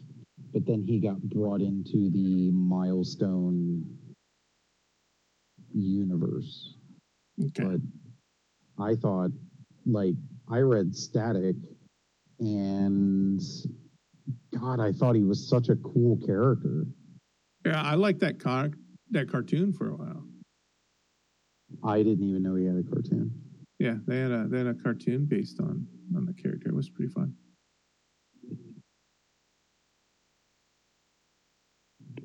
Was that what was that called? Static Shock. Okay. I thought it was. Then I was just like, am I just naming whatever static cartoon I remember, or was there actually a different one? Okay. Yeah, that was the um, that's the character you're thinking of. cool. Huh. Well, I mean, I'm not gonna complain. I glad he got a, a animated series out of it because that was a he was a good character. Was that like a Nickelodeon Uh, thing, or I I don't remember where that appeared. I remember the. I thought it was just like was Very ABC. much like a Nickelodeon style of like just screaming the title at you. I thought it wasn't just an ABC uh like Saturday morning. Uh Might have been like a My- CW thing. based on the Milestone Media DC Comics to your hero static it premiered September 23rd 2000 on WB television network. Huh. Well, yeah, CW and WB were the same yeah channel goes. Really? Yeah, it used to be WB, and then they're like, we're now the CW. And then he, I think he made an appearance as uh, in the Black Lightning TV show. If I'm not Hmm. wrong, I didn't watch all of that.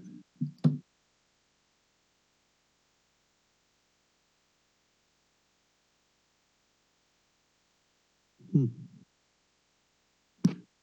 Uh, Static Shock. Uh,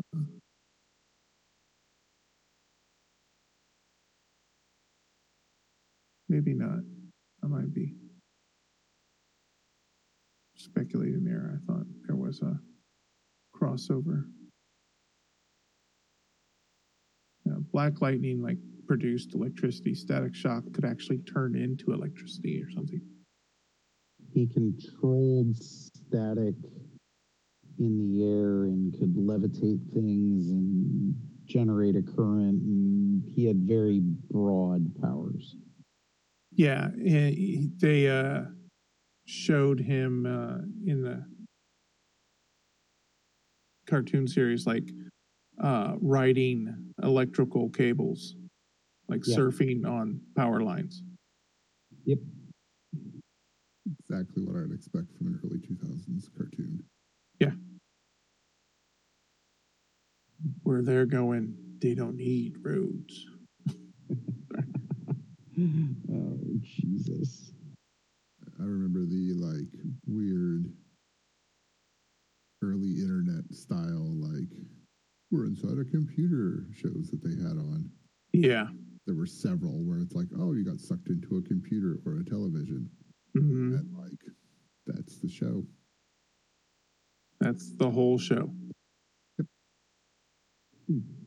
Yeah. Wow, it's like, are you even trying to get home anymore? Or you just kind of make it a life here because been hanging out a lot. Somebody's going to get I worried. mean, I'd I, I'd enjoy being stuck there. Yeah, you just script your own universe and go Yeah. on. But some of us don't speak that language and we'd starve to death. Um, yeah, you know. I mean, you might be able to learn it quick because you're now part of the internet. Is it like the Matrix? Can you just download it directly to your brain? Yeah, uh, I'm part of the internet. I'm part of the problem. Yay. I was- I watched a few uh Bill Burr stand-ups. He's got a he's got a new one on Netflix and uh there were like his last like four on there. Uh and one of them one of the points he made goes I I I don't I don't think the human race is ready for the internet. I, I don't think some of us can handle it because uh, there, there's there's some people out there definitely uh, missing the point of of of communication of everyone uh, you know trading ideas. You know, some of these ideas they're not ready for prime time. Yeah.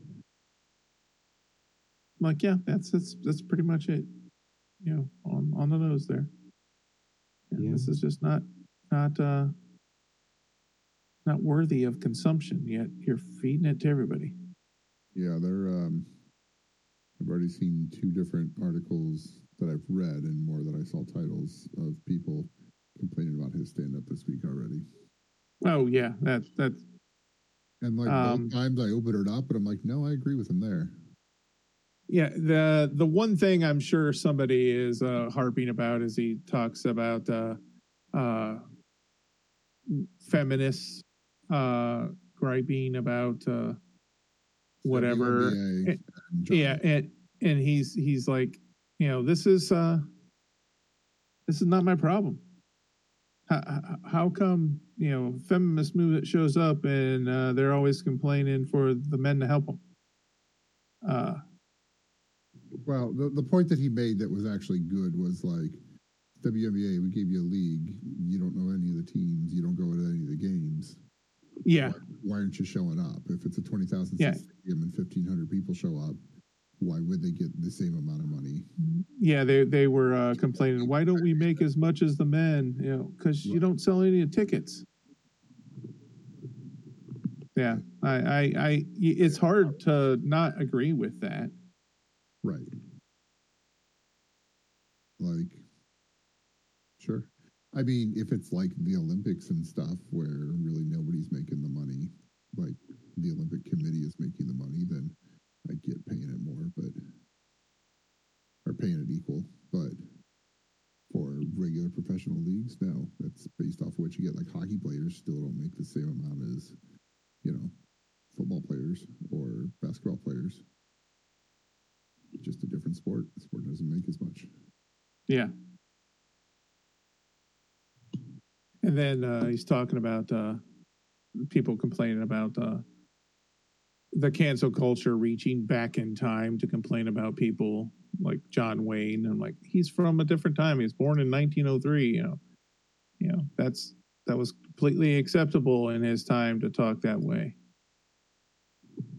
You know, we've evolved and moved on. Why we why we're shocked by it, but you can't really time travel him up here and hold him accountable. If you're going to do that, might as well grab all the founding fathers and bring them up here too. I'd like to because they really fucked up this whole constitution. Yeah.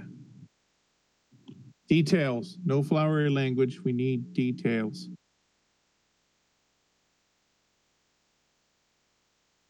Be specific.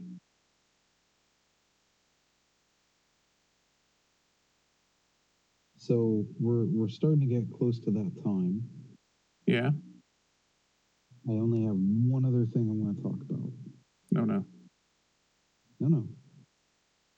Uncontrolled. If if our no no if our listener live or in the in the podcasting universe, if you have a chance to go to a rage room or a more specifically a rage painting experience, sometimes it's called splatter paint.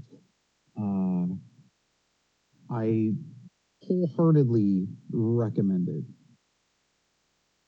It is a super cathartic experience, and you're going to walk away with cool art. I think you would have to try, purposely try to make something bad.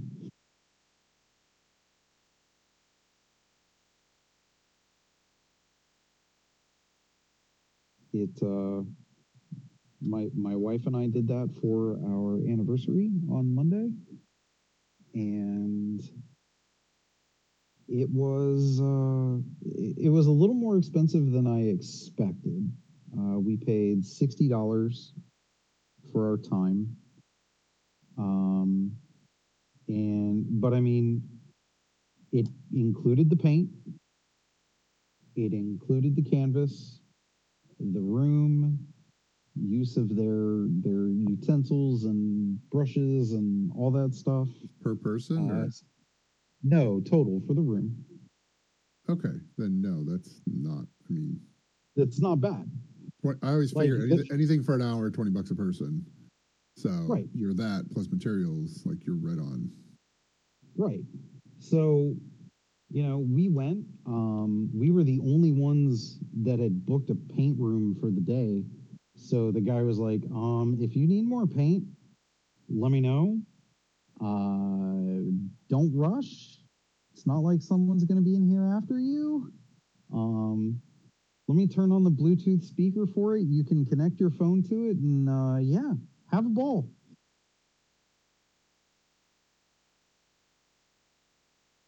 All right. uh, you would you would have to try really hard to last more or or if you were just purposefully just trying to make a mess of of more than just the canvas. Like you would have to try really hard to be there longer than the the allotted time. Right. Eventually, you can only put so much paint on a canvas. right. Um but it was god it was so much fun. I cannot overstate how much fun we had doing this i uh i highly recommend anyone who can go rage paint Okay. I will I will even plug we went to Rage Room Ohio in Akron. Uh, Well, that's brave. what?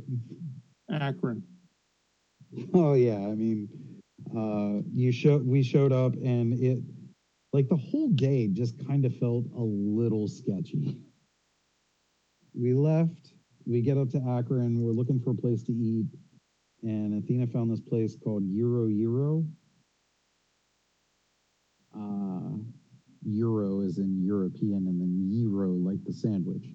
Uh, and we were like, oh, okay, yeah, we'll we'll check this out. Like, had some good reviews. It, you know, people enjoyed it. We show up. It is really sketchy looking.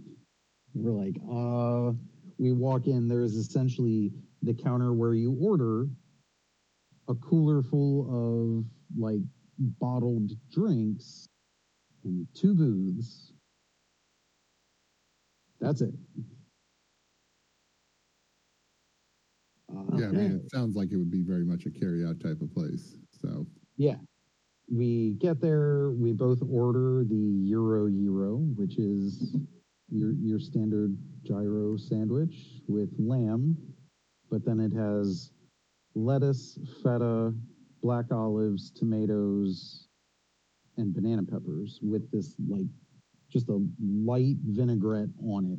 Not it, not like it's a lot of sauce or anything, and uh, it comes with a side of cucumber sauce that you can put on if you want. Um, gyros, euros, whatever you call them, they're kind of like here in Mansfield. We have one of the the best places to get these. So I I was really glad we ordered that, and I wasn't like apples to apples comparing it to what I can get locally. But it was a fantastic sandwich. Uh, we each got one, and then we split a side of cheese curds, and we were stuffed when we left. We we ended up not eating anything else until like six thirty, and we ate at like noon. okay. Uh, but yeah, looked looked super sketchy in a not great area of Akron. Oh, it's just all the Uh, problems Akron's had lately with Yeah. uh, the reaction to police actions. Yes. So uh, we go, we eat. We're like, wow, this was an amazing find. We get down to the raid. Well, we tried to drive around, like, because we had plenty of time. Drove around, didn't really see anything that was kind of open. Because partly because of everything that's gone on in Akron, and uh, Mhm. so we just ended up going to the rage room we we were there almost an hour before scheduled time and we were just sitting in the car because we're looking at this place and again it looks sketchy as hell uh, and the guy like sees us sitting in the car he's cleaning it up after the the previous people that were in a, a rage room and gets done and comes out and like waves us inside and he's like hey like nobody's here you guys can totally you know, start now. We're like, oh, okay, cool. Uh, the young guy was super personable, super great to deal with. Yeah, it was easily one of the best experiences that I've had lately. The girls would really love that. Darby's uh, room is littered with uh, paintings she's done with friends at uh, there's a place in town called the Tin Can Chandelier. Basically, a, a little art studio thing. You can go and it's like a drinking well, wine and paint. You know, people bring bottles of wine and, and, and they buy a canvas, and there's an instructor that talks them through how, you know, to paint. Uh, you know, they pick out a, a sample like a, uh, landscape or a thing of flowers, and she talks them how to, you know, step by step how to paint it. Yeah. But, you know, Darby's done that a dozen times, and then she has a few she has from school because they had events similar to that at UA, and she did it. So yeah, she would love going to that, and being that she lives, she will be living up there, you know, during school. She, maybe she'll Yeah. do it. And you know, uh, we drove by the campus area, so it's probably driving. It's probably like a ten to fifteen minute drive hmm from campus to to the rage room. Yeah, you kind of have to go by University of Akron campus when you when you go to Akron. It's kind of Yeah. along the road, you know. It's it's hard to avoid. Yep. It's one of those things. Yeah, like the first time I first couple times we took them up there, I was like, oh, I'm not sure we're going the right way. Now it's like you, uh, I don't know how we would ever miss this. Right. Yeah, I uh, I, I highly recommend doing that. It was kind of funny. Like we get in there and the guy's like, you know, walking us through the the rule. Well, not the rules, but like how the room's set up, everything that we can do. And he was like, and the only rule is don't paint the employees. And he just turns around and walks out. Clearly, there's a story there. Yeah, sounds like it. It's time for you to stop. Fuck you, splat. Well, it also could have been somebody came in with their friends and it got out of hand when they knew whoever was working there too. Like, Mm. Right. Oh yeah, it was I, like I a think we're all capable like, of "Oh, my writing friend's this working, story. We're gonna go fuck with them, and it turns into now your friend is fired. Yeah. Hey, I have a question uh, for anyone uh, who uses streaming services. Uh, Karen is going through doing bills, and she's like, "Hey, why is Hulu seventeen dollars again?" And the whole reason I signed up for it was five ninety nine. I have Hulu. You have to watch commercials. Yep. Yeah, no problem. Uh, seven bucks. I think it was five ninety nine when I signed up for it. It's up to six ninety nine now whatever. I don't care. There's there's some good stuff on there. I, I like watching it. Uh, I don't get cable on the, sh- the TV I watch, and this usually has uh, FX shows like a day after on there, uh, and I enjoy those. But it also has uh, some of the shows have the little Starz bug down in the corner, and if you watch that, you are agreeing to pay for Starz now Yep. and it adds fourteen ninety nine to your fucking bill or something. Yep. And I'm like, God damn it!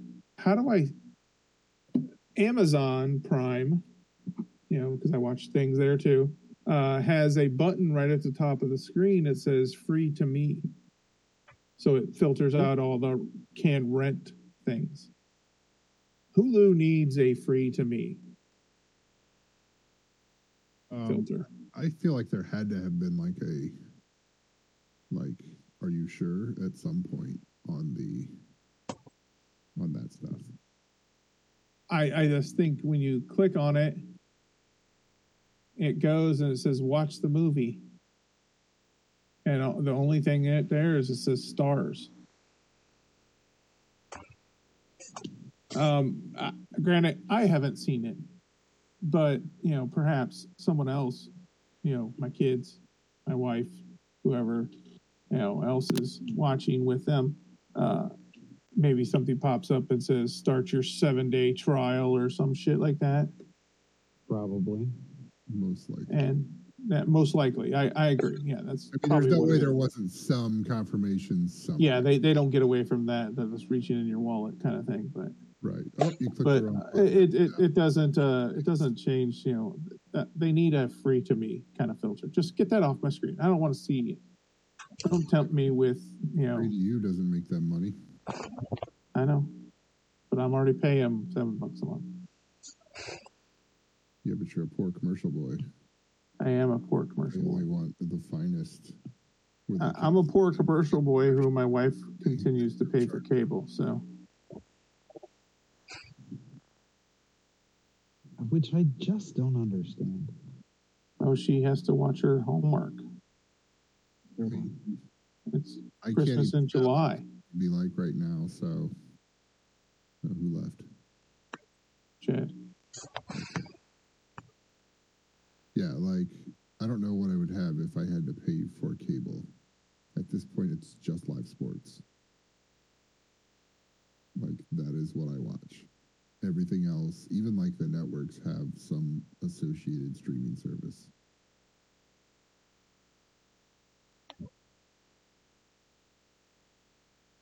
My name's Chad. He's back. It's not. What were you doing? Uh, talking with my wife and I hit disconnect instead of mute. Likely story. 'Cause, Mhm. you know, He had to pee. I'm a smart guy. I'd be a quick pee dude. It was a quick pee. All I had to do was put another diaper on. Uh, I'm trying to break my habit. of chewing diapers. No, of wearing them. Oh, okay. Well, Let's get that couch cover. Swing right You're back good. to again. They just call them depends, like they're not diapers. right. Oh. So we're not going to play D&D tonight because we don't have a Mr. Bookman. Uh, so the suspense continues for where my story goes. Yeah.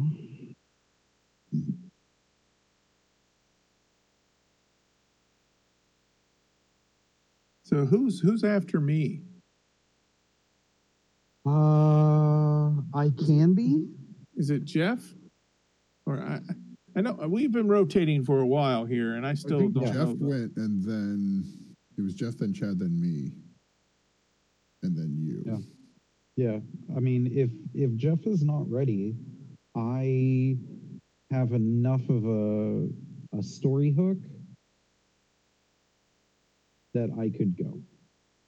I know you said you're gonna you're pulling from the comic again, right? Uh, I found a different story hook I'm gonna use. Oh, okay. It's fun, funny. Uh, you you pull from a comic, and my idea becomes a comic. Yes. yes. Granted, it was a while ago because this idea was brewing for a while. But, uh, You don't like it, Ray? It's your own fault. It's your Uh, comic. with yeah. see. After we stop recording, I I- I have something to share about the comic. It's kind of I, fun. I I think you guys are gonna legitimately hate me after mine. Why? Not because it's I, not because it's not going to be fun, but because uh, I I have several times throughout my life had this thought that that I'm basing this on, and then I saw a uh, web comic that kind of took this thought and ran with it. Okay. uh, and the the absurdity that can be had with it is going to be great. Uh, and i can't wait to see how certain characters handle it Okay. Well, after my adventure, especially where it has paused, mm-hmm. I'm wondering what characters will be in the next adventure. yeah i've got a got a feeling that my my good friend the captain may be uh, meeting a gruesome fate Um, he's pretty well off right now, though, where you've left him. sure Uh, he can get quote unquote out. yeah So, you know, with a few deception rolls and uh, uh, change shell, uh, change self after he gets on the steps, he he could he could be out. Essentially, yeah. Now, granted, that brings up the the morals of does he just leave everyone else behind? Yes. You know, does the captain go down with his shipmates or the captain go down with his shipmates. Have you met this character?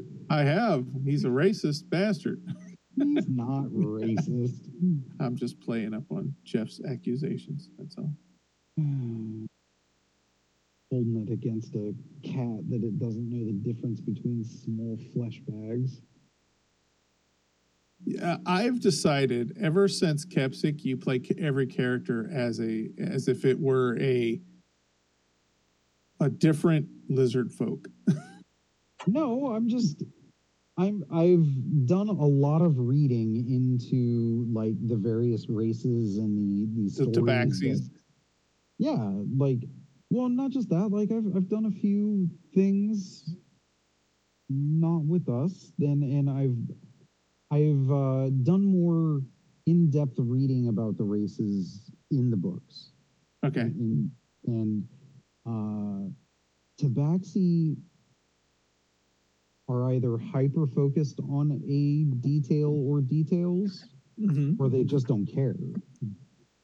Okay. So it's either I want that string or fuck you, get that string out of my face.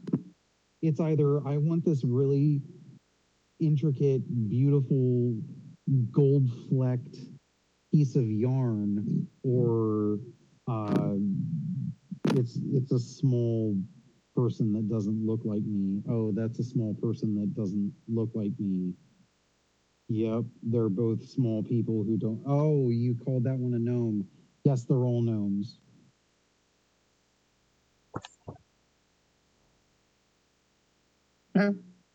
Can I ask a serious question to to the two of you?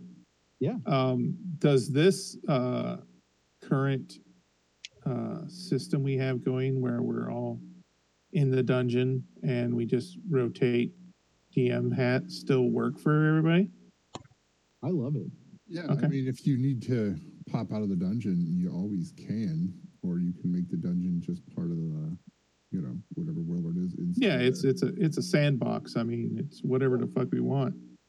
So, I don't know. It, it- the more it goes on, it's just like this is what this. There's less story outside of each adventure. How's that?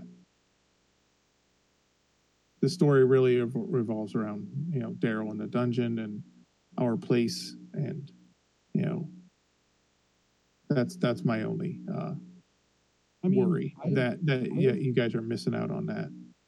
I've tried really hard to include story beats for my characters. No, and I'm I applaud that. I was just you know, is there uh, enough opportunity for that? Come on, fucking I think there is. I mean, but I I recognize that with me thinking that there is, I could still be in the minority on that. So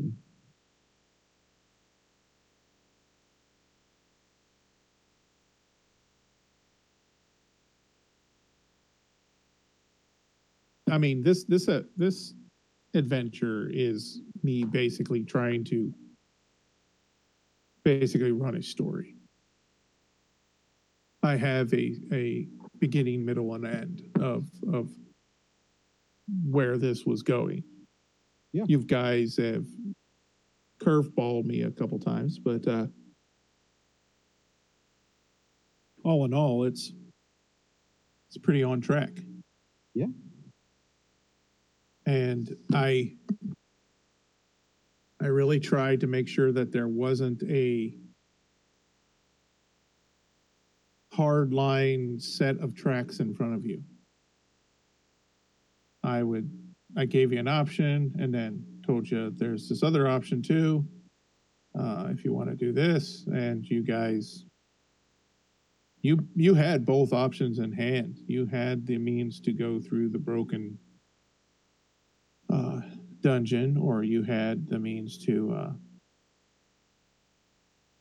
run the uh, nightclub route.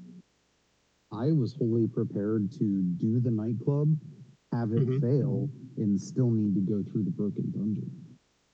Yeah, I just, even though the NPC uh, kind of facilitated it a little bit with the dimension door, uh, Mhm. it was still believable, viable, and I was rolling random numbers uh, percentile to determine where that was. So there was every likely that it wasn't in the room; it was in his pocket or something. Right. Uh, so,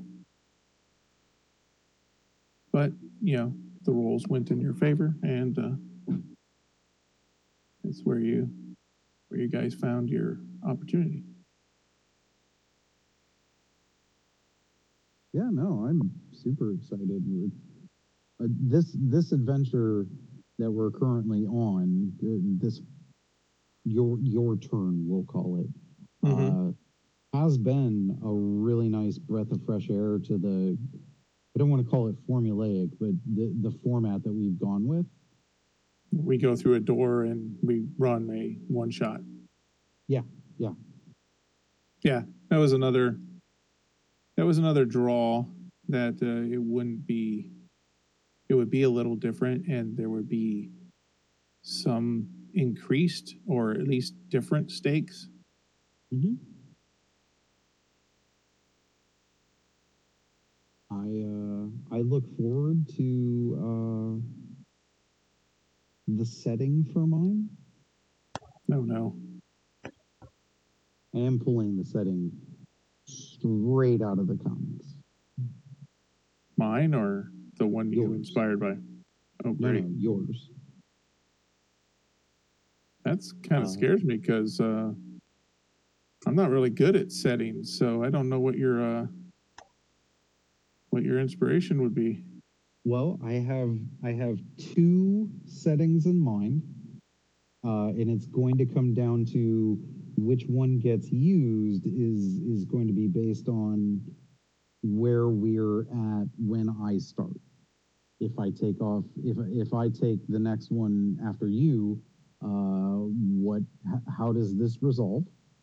hmm Uh, and if I go after someone else, uh, you know, how theirs resolves. I have two definitive settings right now based on if I am the next one. Okay. Uh, because Um, I, I, how the I last- will- go ahead. How the last adventure ended had a uh, serious uh, impact on how mine started. Yeah, yeah. So, yeah, I, I that was one of the as Dylan's ended, I was getting more and more excited about my adventure because of basically the necessity of the job. Hmm you know and then you guys kind of fucked me by just not accepting those charges. Um, I rolled for it. I know. And that's why i can't hold it against you but i was like damn it. I rolled three death saves. I wow. figured I'll just take the results of the death saves. that's very uh in-game uh solution to that. I like it. Thank you. I, you know, I was kind of at a point where I'm like, man, I don't know. Because the one thing I've always wanted to make sure that I do, and not just because we're recording this and putting it out for the public, but because it's something that I know that I've struggled with in the past, I wanted to stay totally true to what the character would do. And in this instance, I I had no idea what what kepsic would feel about the afterlife. Yeah. Yeah i mean you I, know, I won't lie i was sad to see him go. Me too. Me too. Um you know, the entire backstory that I had crafted for for Kepsis that I'm, I'm sad I didn't get to deal anymore with was that he was just a random lizard folk who had cleric powers that lived in a tribe in the swamps. Mm-hmm. And some dwarves came through and said, Hey, we need a guide to go to this thing that we want to go get the MacGuffin from.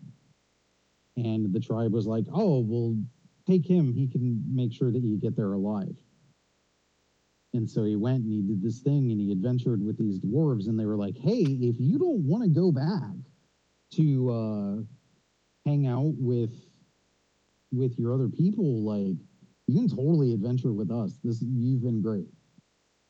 And he was like, Yeah, sure, whatever. And so he kind of fell in, into his first adventuring party. And then I figure at some point they all died, and some of his his bones and whatnot uh, were probably theirs. I almost because the way he ended, I almost would rather his uh um origin story be they invited him, he quote unquote flipped the coin and said, Yep, okay. Yeah, sure. Because because of the way he ended, it's uh it's almost like, yeah, that's the way he lived, that's the way he died. Yeah. It's just kind of we'll see what happens.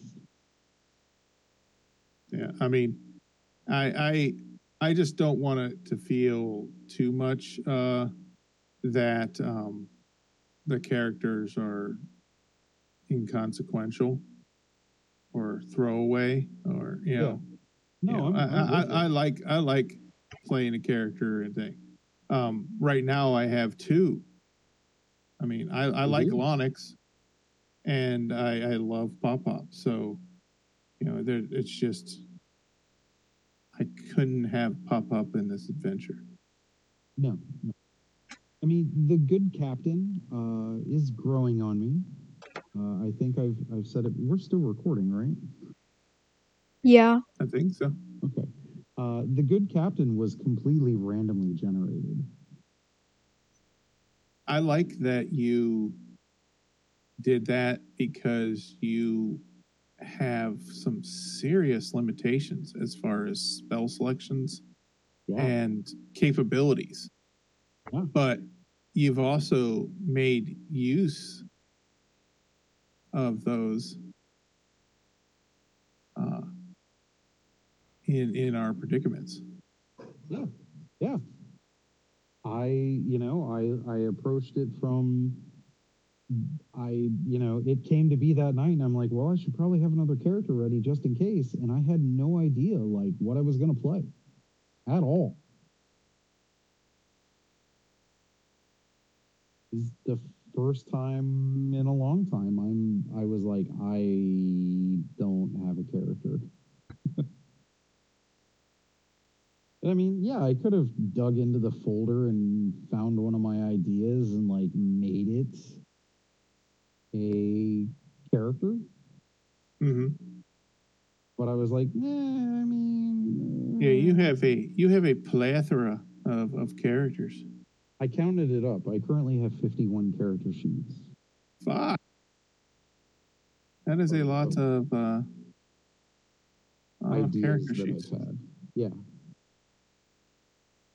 It's just Um, I, I think I- uh, what I have as as this uh this goes, if I if I end up changing characters again, or uh, if something happens to Lonix and I need to make a new one, I think I may have to uh,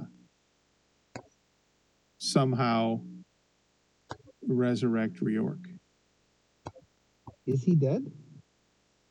Well, I think he exists in the past. He was from. Is it the past? I thought it was the Uh, past. Well, I mean, it was the past to the main campaign. the main campaign. Yeah, th- this is not the main campaign. So, uh, resurrect, so to speak, re- like recreate him Yeah. Because he was fun to role play. Yes, yes, he was a And very fun he is- role play character. He was definitely the best time I've ever had playing a warlock. and it's funny is because uh, you made that character. That that was not a that was uh, not my creation. I just took what you gave me and turned it sideways. Yep. because I didn't re- I didn't read the article that inspired that patron.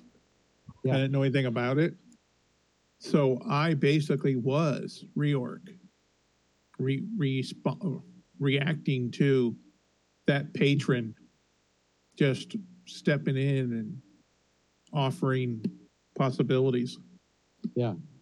And then I played him with all the regret of that decision that I could muster. I love it. I, I my favorite is his studded his studded uh, leather armor. That is basically just a, a a shirt of flasks. Makes sense. If if I played him again, I would uh, almost ask uh, for um, like penalties based on like how many drinks he's had because it's not going to be something he stops doing. okay. he, he he he it's it's a necessity of his uh consciousness to drown out that voice as much as possible but i don't think really uh technically me- game mechanics wise there's no way to drown it out it's it's impossible Yeah, I don't think so. so it's basically just numbing his uh, attention span. Yep. So yeah. What was that? The seeker? Yes. Is that the the patron? Yep. And, and I played it like the seeker of knowledge, so it was always asking why. Yep. Why? What is that? How'd that happen? Who is that guy? What does that taste like? Shut the fuck up. Get out of my brain. Yeah. Yeah, it was fun. But yeah, Yeah, at, I- at some point, at some point, uh, I'll I'll have to uh, figure him into play, either had as an some- NPC for you guys or a, uh, a retirement plan for Lonix. Yeah, but how's Lonix gonna retire? He went to go see his family, and they had moved. Oh yeah, he re- he he already solved the problem of what you m- met him with uh, originally, and uh, that went to shit because uh, his family had uh, moved on. He had been in here too long. Yeah, so I don't know. Uh, maybe we'll deal with uh, his depression because surely that has an effect on him. Die the hero or live long enough to see yourself become the villain. Yeah, Yeah, he's uh, what, what is Lonix? He's uh, his background is criminal, and uh, I didn't write an alignment, but I would say uh, neutral good probably That seems about right. because I've I've kind of only played him as a NPC, so he's neutral, probably mandatory for the alignment. Uh, right. and he did actively attempt to help you guys. He wasn't trying to screw you over or anything, so good Yeah. makes sense. Do I have a? Uh, I don't know if I ever made reorg. Uh, no. a bunch of character sheets in here, but I don't have uh, the uh, Dwarven Warlock anywhere. I'm sure I have one of his character sheets lying around here somewhere. Oh, I'm sure.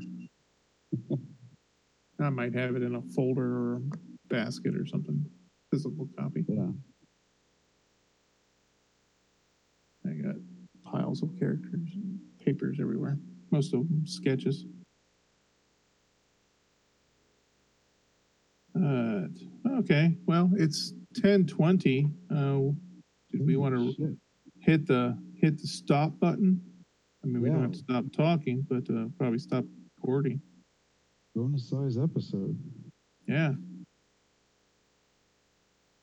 Yeah, I think uh, there's there's there's no bookman here to to tell us to shut up. It, that's it. this, I I like this Bookman board operator better. Really? Yeah. Okay.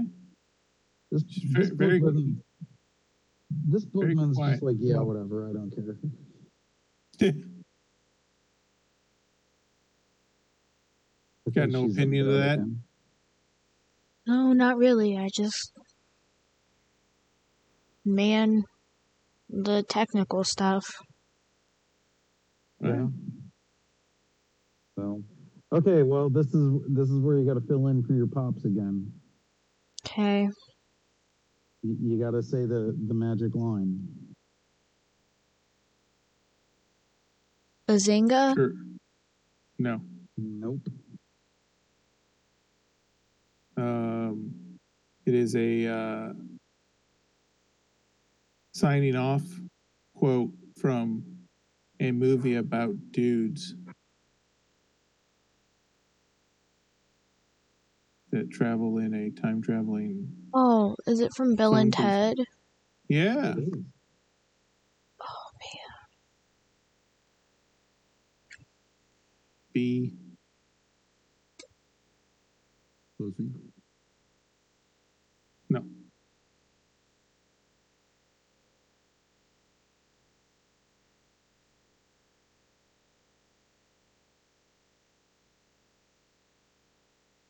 Don't remember? I don't. I'm blanking right now. Be excellent to each other. Oh. So that's all we ask of our audience. Of one person, be excellent to each of his selves. Yeah. How do you know it's a dude? Are you stalking them? No, You're a creep. I have I have a suspicion, but uh, I I don't know. Old man creeper dude. Yep. Okay, well, Do you want me to do the thing? Say the line? do the thing. Yep, say the line and shut us off. Thank you for tuning in to Two Fools Rushing tonight. Remember to be kind to each other. Excellent to each other. I blanked, I'm sorry. I got it though. Be excellent to each other. Nice nice recovery. Excellent. Mm, Bye, Okay. everybody's. Remember to slay. No, no. Slaying. Yes. it's not necessary. Yes. That's so swag. Slaying Okay, I've is written awesome.